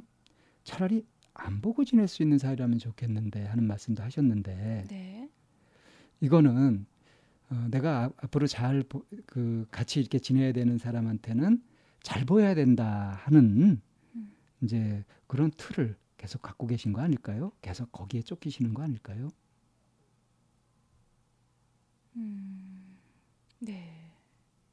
네, 여러 얘기 중에 어떤 한 곳에 포인트를 맞춰 가지고 네, 이것과 관련된 심층적인 욕구, 이 사람이 자동으로 하고 있는 어떤 행동 패턴, 생각 패턴 같은 것들로 진입하는 거예요. 음, 네, 그러니까 나타나는 현상이 왜 그렇게 되는지 이 사람이 갖고 있는 내적 모순이라든가 어, 뭐 행동 패턴, 습관 뭐 이런 것들 자기도 모르게 갖고 있는 어떤 강박적인 생각 뭐 이런 것들을 표면화 시켜 가지고 이제 그거를 딱 들이대는 거죠. 음, 이런 기법을 직면이라고 하죠. 음. 직면에 이렇게 딱 도달하면 말문이 막히겠어요. 일단 굉장히 충격적이죠. 음. 경하고 어 그리고 이제 순간 뭐 망치로 맞은 것 같은 띵한 그런 느낌. 네. 막 심한 경우는 막 한 달 가고 그럽니다. 이 충격이. 음. 이 제가 옛날에 이제 집단 상담을 하다가 그 이제 성원으로 참여했던 상담이었는데 그때 이제 제가 제 얘기를 막 했는데 그때 이제 선생님이 딱 직면을 하셨어요. 근데 그 직면한 내용이 뭐였냐면 왜 그렇게 강해야 돼? 저기를 있는 그대로 놔두질 않잖아. 이거 완전히 들이댄 거거든요. 제가 하고 있었던 것들을 그게 저 한 달 갔었어요. 그 충격이. 그러면서 저 자신을 이렇게 돌아보게 되고 아 그랬구나. 내가 나를 있는 그대로 인정하지 않고 항상 뭔가 해야 된다고 나를 들볶으면서 막 몰아붙이고 그렇게 계속 살아왔구나. 그리고 그것이 잘하는 것이라고 생각하고 그랬구나는 이제 통찰까지 이르게 됐었는데 그 계기가 됐던 것은 이런 직면이었죠. 음. 교수님이 굉장히 믿거라 하셨나 봐요. 저도 이제 상담을 하면서 이렇게 보면 그 어떤 사람한테는 직면을 바로 탁 하고요. 어떤 사람한테는 굉장히 조심스럽게 정, 직, 하면서 거의 직면을 못 하는 경우도 많이 있고 그래요. 그게 어디 직감적으로 이 사람한테 이 정도까지 해도 되겠다, 그렇지 않다 하는 판단이 좀 쓰는 것 같거든요. 그렇죠. 근데 이제 상담자가 공명심이 있거나 공을 세우고 싶거나 음. 어, 내가 이렇게 잘해 하고 뽐내고 싶거나 이런 마음이 있을 때 젊을 때는 혈기로 막 그렇기도 하잖아요. 이럴 때 이제 사정없이 막 칼을 휘두르거든요. 직면은 칼과 같은 건데. 네. 그래서 상담이 끝나는 경우도 많습니다. 제가 생각해 보면 제가 젊을 때 상담할 때 보면은 바로 직면 작업 들어갔거든요. 저는 일회기부터 바로 직면하고 막 그랬었어요. 당신 문제는 이거고 이런 이런 거니까 이렇게 하면 된다 하는 식으로 그냥 아, 막 그렇게 가가지고 상담 많이 말아먹었죠. 훌륭하시네요. 훌륭하시네요. 이거는 풍자죠. 비난인데요. 자, 그만큼 요- 직면이 위험하다는 얘기죠. 어, 함부로 하면 안 되는 네, 거고요. 네, 직면은 충분한 라포가 형성되어서 네. 그랬을 때 이제 이 작업을 하는 거거든요. 그야말로 음. 이제 수술을 하는 거예요. 그러니까 마취도 안 하고 수술하면 되겠습니까? 아, 그렇죠. 때로 뭐 어떤 사람은 마취 안 하고 수술해도 그걸 견딜 수 있는 사람이 있지만 그런 사람은 10만 명 중에 한 명 꼴릴 거고요. 네, 마취하는 과정이 요약이나 반영이나 명료화 이제 이런 거라고 한다면 이제 직면이 이제 본 수술에 들어가는 그렇죠. 그런 거와 비교할 수 있겠네요. 근데 이런 상담 기법들의 공통점은 뭐냐면 얼마만큼 내담자한테 공감을 하고 이해를 하고 있느냐에 따라서 이제 이거를 자유자재로 갈 수도 있고 어떤 부분에서 조심해야 되고 하는 것들이 결정된다는 거죠. 음, 그렇죠. 우리가 일상 대화 장면에서 좀 이야기를 깊이 나누고 아주 친밀한 대화를 나누고 서로에게 도움이 되는 그런 소통을 하고 싶다고 한다면 이런 상담자의 상담 기법 이것을 잘 이해를 해가지고 적절하게 활용할 수 있도록 하면 좋은데 이걸 이제 혼자 독학으로 해가지고 하는 건 좀 위험합니다. 그래서 권하는 거는 같은 목적을 가진 사람들끼리 뭐 집단 학습을 하거나 어, 어떤 뭐 선생님의 지도를 받든가 이런 식으로 해가지고 그렇게 해서 이거를 닦아가시는 것을 좀 권하고 싶어요. 그래서 저희 연구소 프로그램 음, 예, 집단 프로그램이나 이런 데 오시면 이런 것들 이제 안내받고 이 능력을 기를 수 있는 그런 기회가 실습하고. 있으니까 네, 좀 많이 좀 관심 가지고 좀 문을 두드려 주시면 좋겠고요. 네, 이렇게 상담자 기법 소개한 것이 얼마나 음. 유용할지 잘 들으셨는지 궁금하네요. 음, 네. 다소 좀 버거울지 모르지만 그 요약, 반영, 명료와 직면 이 네 가지 중에 이렇게 한 가지씩 이렇게 좀 포커스를 맞춰서 연습해 보시면 굉장히 유용한 도구일 겁니다. 네. 그럼 다음 시간엔 또 어떤 내용일지 기대가 됩니다. 자, 이제 열린 강좌 대화법 마지막 시간이네요. 대한 마지막 시간이 됐네요. 네. 그 이쌤이 이제 강의하실 때 제가 옆에서 이제 보조하거나 이렇게 할 때보다 시간이 빨리 가는데요. 아, 그건 무슨 얘기일까요? 어, 아무래도 자기가 이렇게 관심 있는 분야 이걸 막 신나서 얘기하고 이렇게 하는 것이 어, 더 좋은가 봐요. 그 얘기는 무언가를 하더라도 구경꾼으로 있지 말고 직접 참여해 보라는 얘기로 들리는데요. 맞나요? 저는 맨날 이렇게 충고하고 이렇게 어, 그런 그 꼰대 역할만 늘 하고 있는가요? 그렇게 권한 건 아니라 그냥 제 말씀을 제가 한 생각을 그냥 말씀드린 거거든요.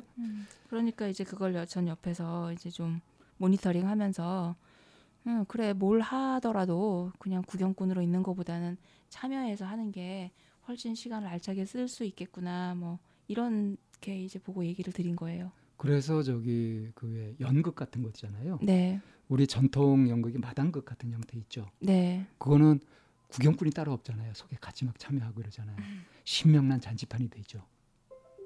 네. 그것이 아주 최첨단의 아주 우수한 그런 방식인 것 같은데. 음.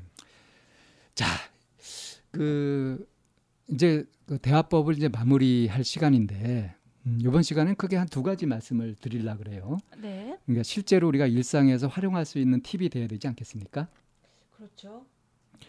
자, 우선 그럼 이제 자기 마음을 표현할 때 어떻게 표현해야 되는지 이제 우리가 그 처음에 대화법이니까. 대화법 얘기를 하면서 이것이 이제 중요한 포인트다 하고 얘기를 했을 때 이쌤께서 이건 나전달법 이거 아이메시지는 사람들이 다 들어서 알고 있는 것 같더라 하는 말씀을 하셨잖아요. 용어 자체는 들어봤을 예, 거라는 그렇죠. 그럼 나전달법이 어떤 거냐 하고 얘기해 보라고 하면 이걸 이제 속 시원하게 이렇게 통달해서 얘기하는 사람은 이제 사실 또 좀 드물죠.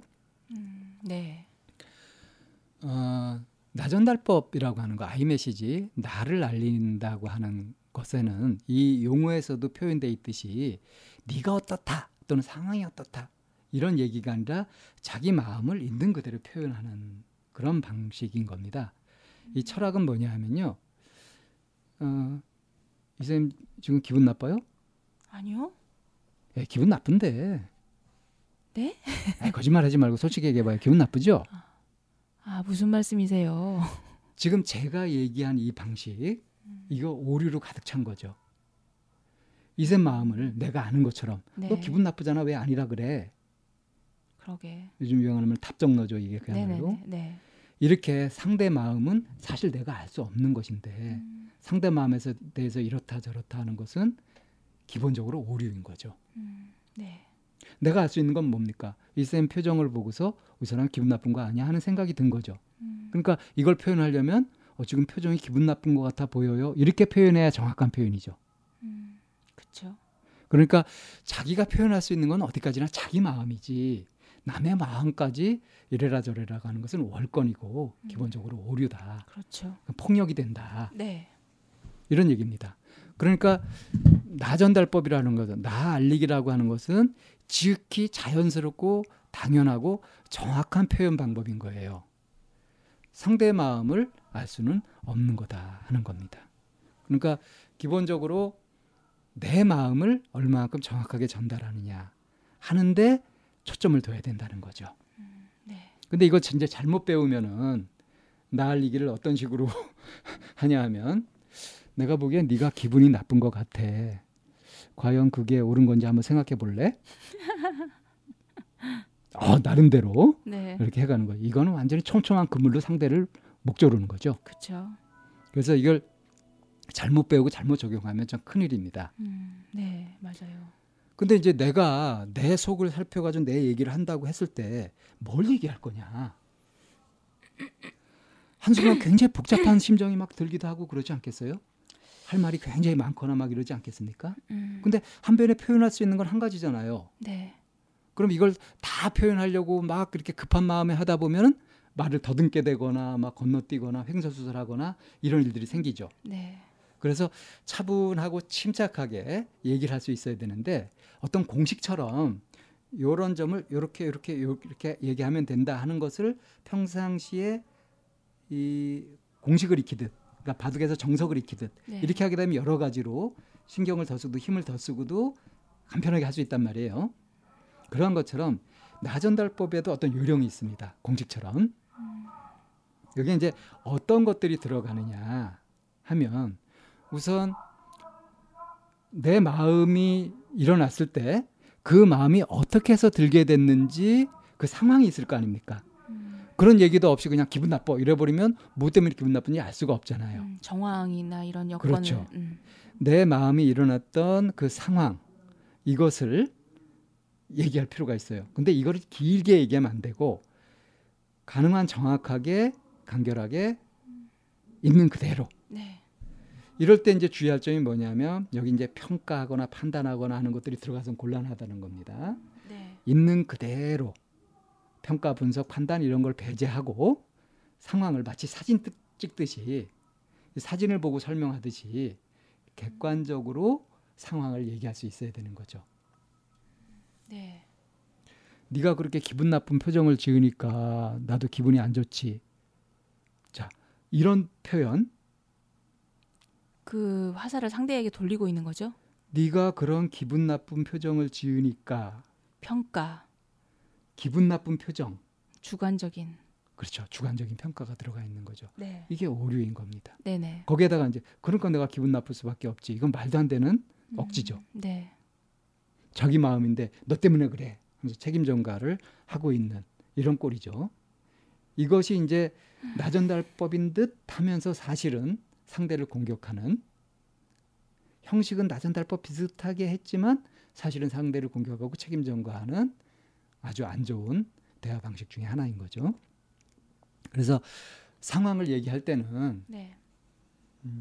네가 뭔가 골똘하게 생각하는 것 같은 음. 그런 표정을 지으면서 말이 없으니까 음. 뭐지 하면서 내가 조심스러워지네 음.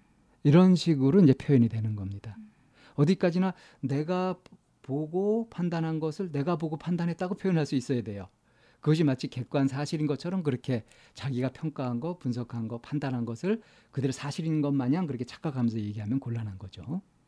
그래서 음. 주관과 평가를 배제하고 상황을 있는 그대로 얘기하는 것이 첫 번째 포인트가 되고요. 그 다음에 이제 내 마음이 어떻다는 일어난 감정을 얘기하는 겁니다. 음. 이걸 비유를 들자면 우리가 촛불을 켤 때 촛대가 있어야 되잖아요. 네. 촛대가 있고 거기 불을 딱 붙이면 촛불이 부- 일어나죠. 네. 이 촛불이 어둠을 밝히잖아요. 음. 이 촛불이 그러니까 이제 자기가 얘기하고자 하는 감정이었던 겁니다. 네. 그리고 이제 어, 이 촛대는 그 이제 상황이 되면서 또 이런 감정이 일어나게 되는 어떤 이유가 되는 것이기도 하죠. 음. 그래서 이 상황을 이야기하고 거기서 일어난 감정, 속마음을 그대로 밝혔다. 이걸로 끝나는 것이 아니라 네가 걱정하는 것을 보고 나서 네가 걱정스러운 표정을 짓는 것 같아서 나도 걱정이 되었는데 네. 음, 네 일이 남일 같지 않아서 그래. 이런 식으로 내가 왜 그랬는지 이런 감정이 왜 이렇게 일어나게 됐는지 그 배경을 그것을 설명하는 거죠. 굉장히 친절한 과정이네요. 어, 그러니까 나전달법을 온전하게 갖췄을 때 이 세 가지 요소가 다 갖춰지는 겁니다. 네. 상황과 감정과 그 배경이 된 이유까지. 음. 그리고 이 이유를 얘기할 때 스스로도 자기 성찰이 되거든요. 검토가 됩니다. 아, 내가 이런 생각을 가지고 이래서 이런 마음이 일어났구나 하고 하면서 이제 정리가 되는 효과도 있어요. 음. 그러니까 표현이 되면서 동시에 성찰도 되는 거죠. 그래서 네. 나전달법을 이걸 알아가지고 자꾸 연습하다 보면 저절로 자기도 성찰하게 되고 표현을 이제 적절하게 하려고 노력하다 보면 표현도 다듬어지게 되고요. 그러면서 길게 얘기하면은 또 이게 초점이 흐려지기 때문에 간결하게 요약해서 얘기할 수 있는 그런 능력도 길러지게 되고 음. 이모저모로 도움이 많이 되는 겁니다. 네.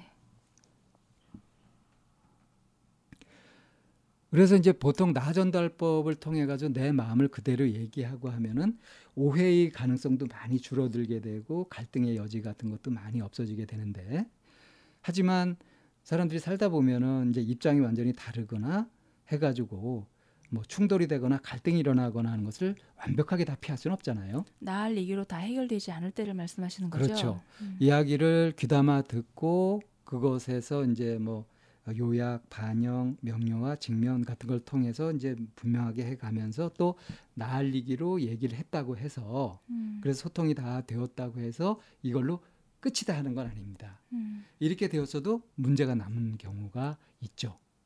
정말로 해결해야 될 문제가 있다거나 할 때. 그러니까 그런 거죠. 머리로는 알겠어. 그런데 아직 감정이 해결되지 않아. 가슴이 받아들여지질 않아 라고 하는 이런 그 갈등 상황. 그런 상황뿐 아니라 네. 굉장히 큰 슬픔이 있어서 그걸 나누고 있을 때도 마찬가지잖아요. 음. 이 슬픔을 어떻게 할지 네. 그걸 그냥 이렇게 공감하고 하면 많이 경감이 되긴 하지만 그래도 그거 가지고 다 된 건 아니니까 이 슬픔을 좀 더 다루고 싶다 하면 이제 어떻게 할 건지 네. 그래서 현실적으로 갈등이 생기거나 뭔가 이렇게 문제를 풀어가려고 할 때 그럴 때 문제를 해결하는 현실적인 그런 대화 문제 해결을 위한 음. 그런 이제 대화법 문제 해결을 위한 대화법에는 우리 앞서서 배운 모든 대화의 기술을 다 써먹을 수 있겠어요. 총 동원되는 거죠. 네. 이것들이 동원 동원되면서 이제 어떻게 그런 문제를 다뤄 가느냐 하는 네. 이제 공식 같은 거죠. 네네. 이거를 이제 얘기할 때 어떤 사람은 뭐 3단계, 어떤 사람은 5단계, 6단계 막 이렇게 얘기하기도 해요. 근데 그거는 어떤 데 포인트를 맞추느냐에 따라서 다른데 공통점은 있습니다. 뭐냐 하면 문제를 회피하지 않고 그 문제를 명확하게 하고 그것에 대한 음. 현실적인. 합리적인 대안들을 만들어 가는 거. 네. 대안들을 만드는 데서 끝나는 것이 아니라 이것을 끝까지 음. AS까지 네. 그 가는 것까지 했을 때 이제 온전하게 다 다 다룬 문제 해결이다 하고 할 수 있는 거죠. 네네. 그래서 저는 이제 여섯 단계로 얘기해 보자 하는데요. 네. 사람들이 보통 문제가 있으면 답부터 찾으려고 하죠. 해결 그러니까 예. 해결책 대안. 그러니까 막 슬퍼하고 막 이렇게 하는데 아, 그래 누구나 다 그런 거 아니야. 좀 마음 풀어. 이런 식으로 해버린단 말이에요. 음, 다, 다 그런 거야. 뭐. 다 그렇지. 뭐 안 그런 사람 어디 있어. 그러니까 너무 그렇게 그러지 마 하는 식으로 하는 거죠. 아니면 자기의 상황이 더 다급하다고 해서 그 화제의 주인공을 자기로 까- 끌어오는 그렇죠. 너무 강아지졌다고 죽었다고 그렇게 슬퍼해. 난 우리 엄마 들어가셨을 때 그렇게 슬퍼하지 않았어. 이런 식으로 말이죠. 네네 이거 정말 싸가지잖아요. 이렇게 되면은 대화가 되는 것이 아니라 소통이 되는 것이 아니라 단절되는 겁니다. 음, 자, 그래서 이제 문제를 해결하는 것을 어떻게 해야 되냐 할 때 문제를 바로 해결하려고 이렇게 급하게 마음 먹는 것이 아니라 우선 무엇이 문제인지부터 정확하게 이해할 필요가 있어요. 음, 네 그렇죠 그리고 문- 무엇이 문제인지 자기가 명확하게 알았다고 하더라도 상대는 문제의 포인트나 문제의 초점을 다른 데로 잡을 수도 있거든요.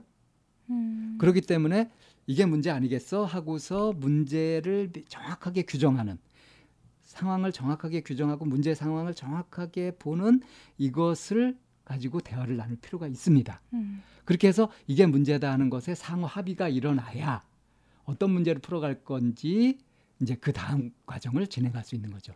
근데 어. 많은 사람들이 이거를 그냥 지나쳐 버리곤 하거든요.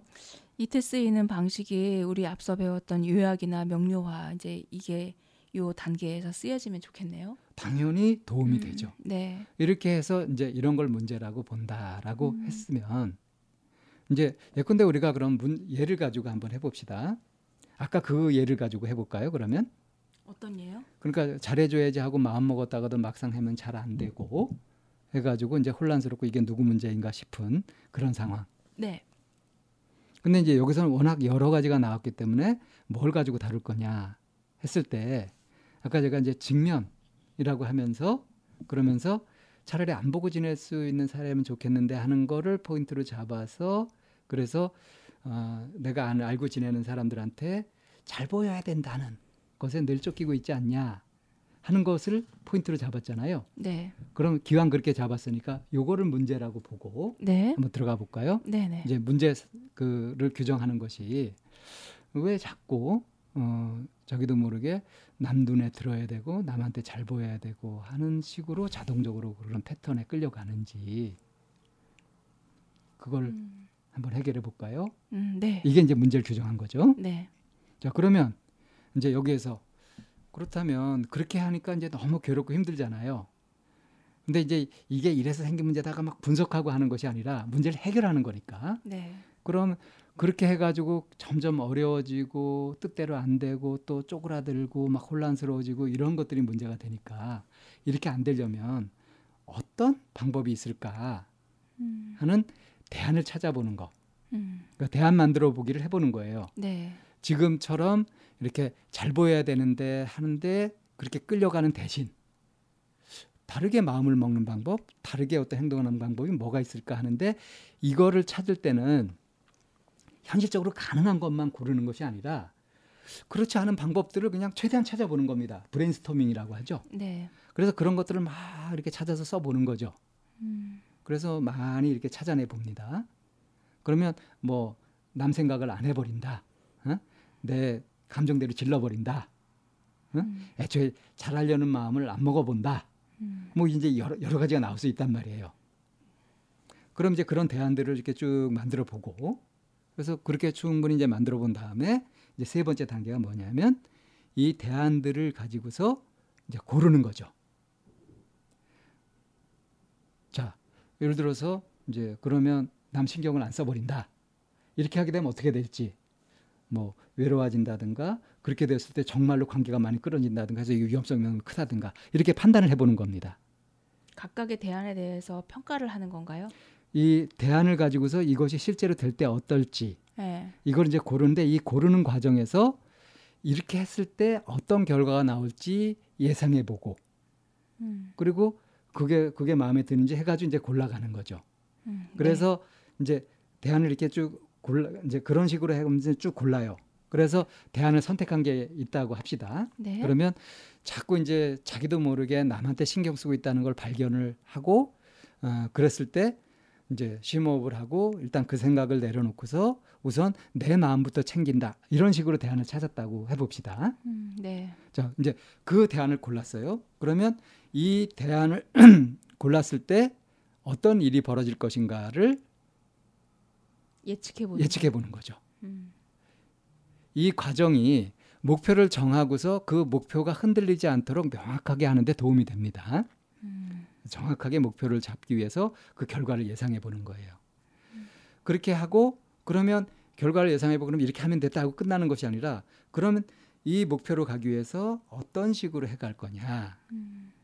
그래서 음, 뭐 어떤 식으로 이걸 실행해 갈지 이럴 때 보통 이제 단계를 쪼개 가지고 실천 가능한 것부터 해 가지고 어 1단계, 2단계, 3단계 하는 거 중간 목표 같은 걸 잡아 가면서 이 실행 계획을 짜는 게 좋아요. 음. 근데 계획만 짜면은 보통 이거를 중간에 하다가 그만두기 쉽거든요. 그래서 이제 마지막 단계가 뭐냐면 이것이 계획대로 됐는지 안 되는지를 기간을 정해서 제대로 했는지 안 했는지를 평가할 수 있는 네. 그런 기준을 마련하는 거죠. 음. 그래서 뭐 이렇게 돼서 이런 상황에서도 내가 별 문제 없이 됐다고 한다면은 된 걸로 한다. 목표 달성이다. 이런 식으로 명확한 평가 기준을 만들어 가지고 그걸 가지고 판단을 하는 거죠. 굉장히 이렇게 구체적이네요. 문제 상황을 이해하는 것부터 시작해 가지고 평가 계획에까지 이렇게 해서 이걸로 이제 계속 어, 순환해서 돌려가는 거죠. 네. 이렇게 해가는 것을 함께 아까 얘기한 기법이나 이런 걸 음. 가지고 동원해 가지고 나전달법으로 해 가면서 서로 뜻을 모아 가지고 힘을 합쳐서 해결해 가는 겁니다. 문제 해결의 대화를 이제 6단계로 말씀하셨는데 이 과정을 해 나갈 때 제일 중요한 게 듣기겠네요. 우선 충분히 귀담아 들어야 되는 그렇죠. 정확하게 듣고 내가 잘 들었는지 상대한테 알리고 확인하고 그래서 서로 문제에 대해서 합의를 해내고 어떻게 풀어갈 것인가 하는 과정을 함께 그야말로 동고동락하는 거죠. 네. 공동 운명체처럼 네. 강력한 동맹을 맺어서 이렇게 해가는 겁니다. 주로 이제 상담 장면을 위주로 해가지고 말씀을 드렸는데 일상에서도 상대와 대립각을 세울 것이냐, 상대와 협정하는 협동하는 동맹 관계가 될 것이냐 하는 거는 얼마만큼 상대 얘기를 귀담아 잘 듣고 거기에 반응을 정확하게 얘기하고 또 문제를 같이 해결하려는 마음을 내느냐 네. 하는 것에 달려 있죠. 그렇죠. 자 이렇게 해서 이제 강의를 다 했는데 네. 어, 좀 숨차네요. 숨가쁘시겠어요. 이게 오늘 그 이번 주의 내용이 굉장히 사실은 벅찬 내용들이에요. 뭐 한 학기 이걸 과정을 해가면서 훈련 훈련하고 막 이렇게 해도 손색이 없는 네. 그런 내용들이죠. 네. 자 이제 그 대화를 하게 될 때 어떤 마음가짐으로 하면 좋을지 저희가 정리한 내용을 네. 이쌤이 좀 정리해 주시겠어요? 서로 박자가 맞아야 마음에 맞는 음, 대화가 된다. 마음을 닫고 있을 때는 먼저 두드려서 열어야 하고 너무 많은 말이 쏟아져 나올 때는 잘 간추려서 정리해야 한다. 진정으로 마음에 관심을 기울일 때 주고받는 박자가 맞으며 관계가 깊어진다. 주고받는 박자가 맞는 거 합이 네. 맞는다고 하죠. 네. 우리 합이 맞는 그런 소통을 위해서 어, 우리 참나온 청취자 여러분들 함께 노력하셨으면 좋겠습니다. 네, 오늘 그 벅찬 내용 하시느라 수고 많으셨고요. 혹시 이 강의를 들으시고 이게 이해가 잘 안 되신다든가 해보고 싶은데 좀 막연하다 싶으신 분들이 있으시다면 저희가 이제 곧 또 집단도 또 시간도 열고 강좌도 마련하고 이렇게 할 거니까 저희 그 게시판에 들어오셔서 항상 이렇게 관심 있게 봐주시고 공지가 뜨거나 이렇게 하면 적극 좀 참가해 주셨으면 좋겠네요. 네, 긴 시간 수고 많으셨습니다.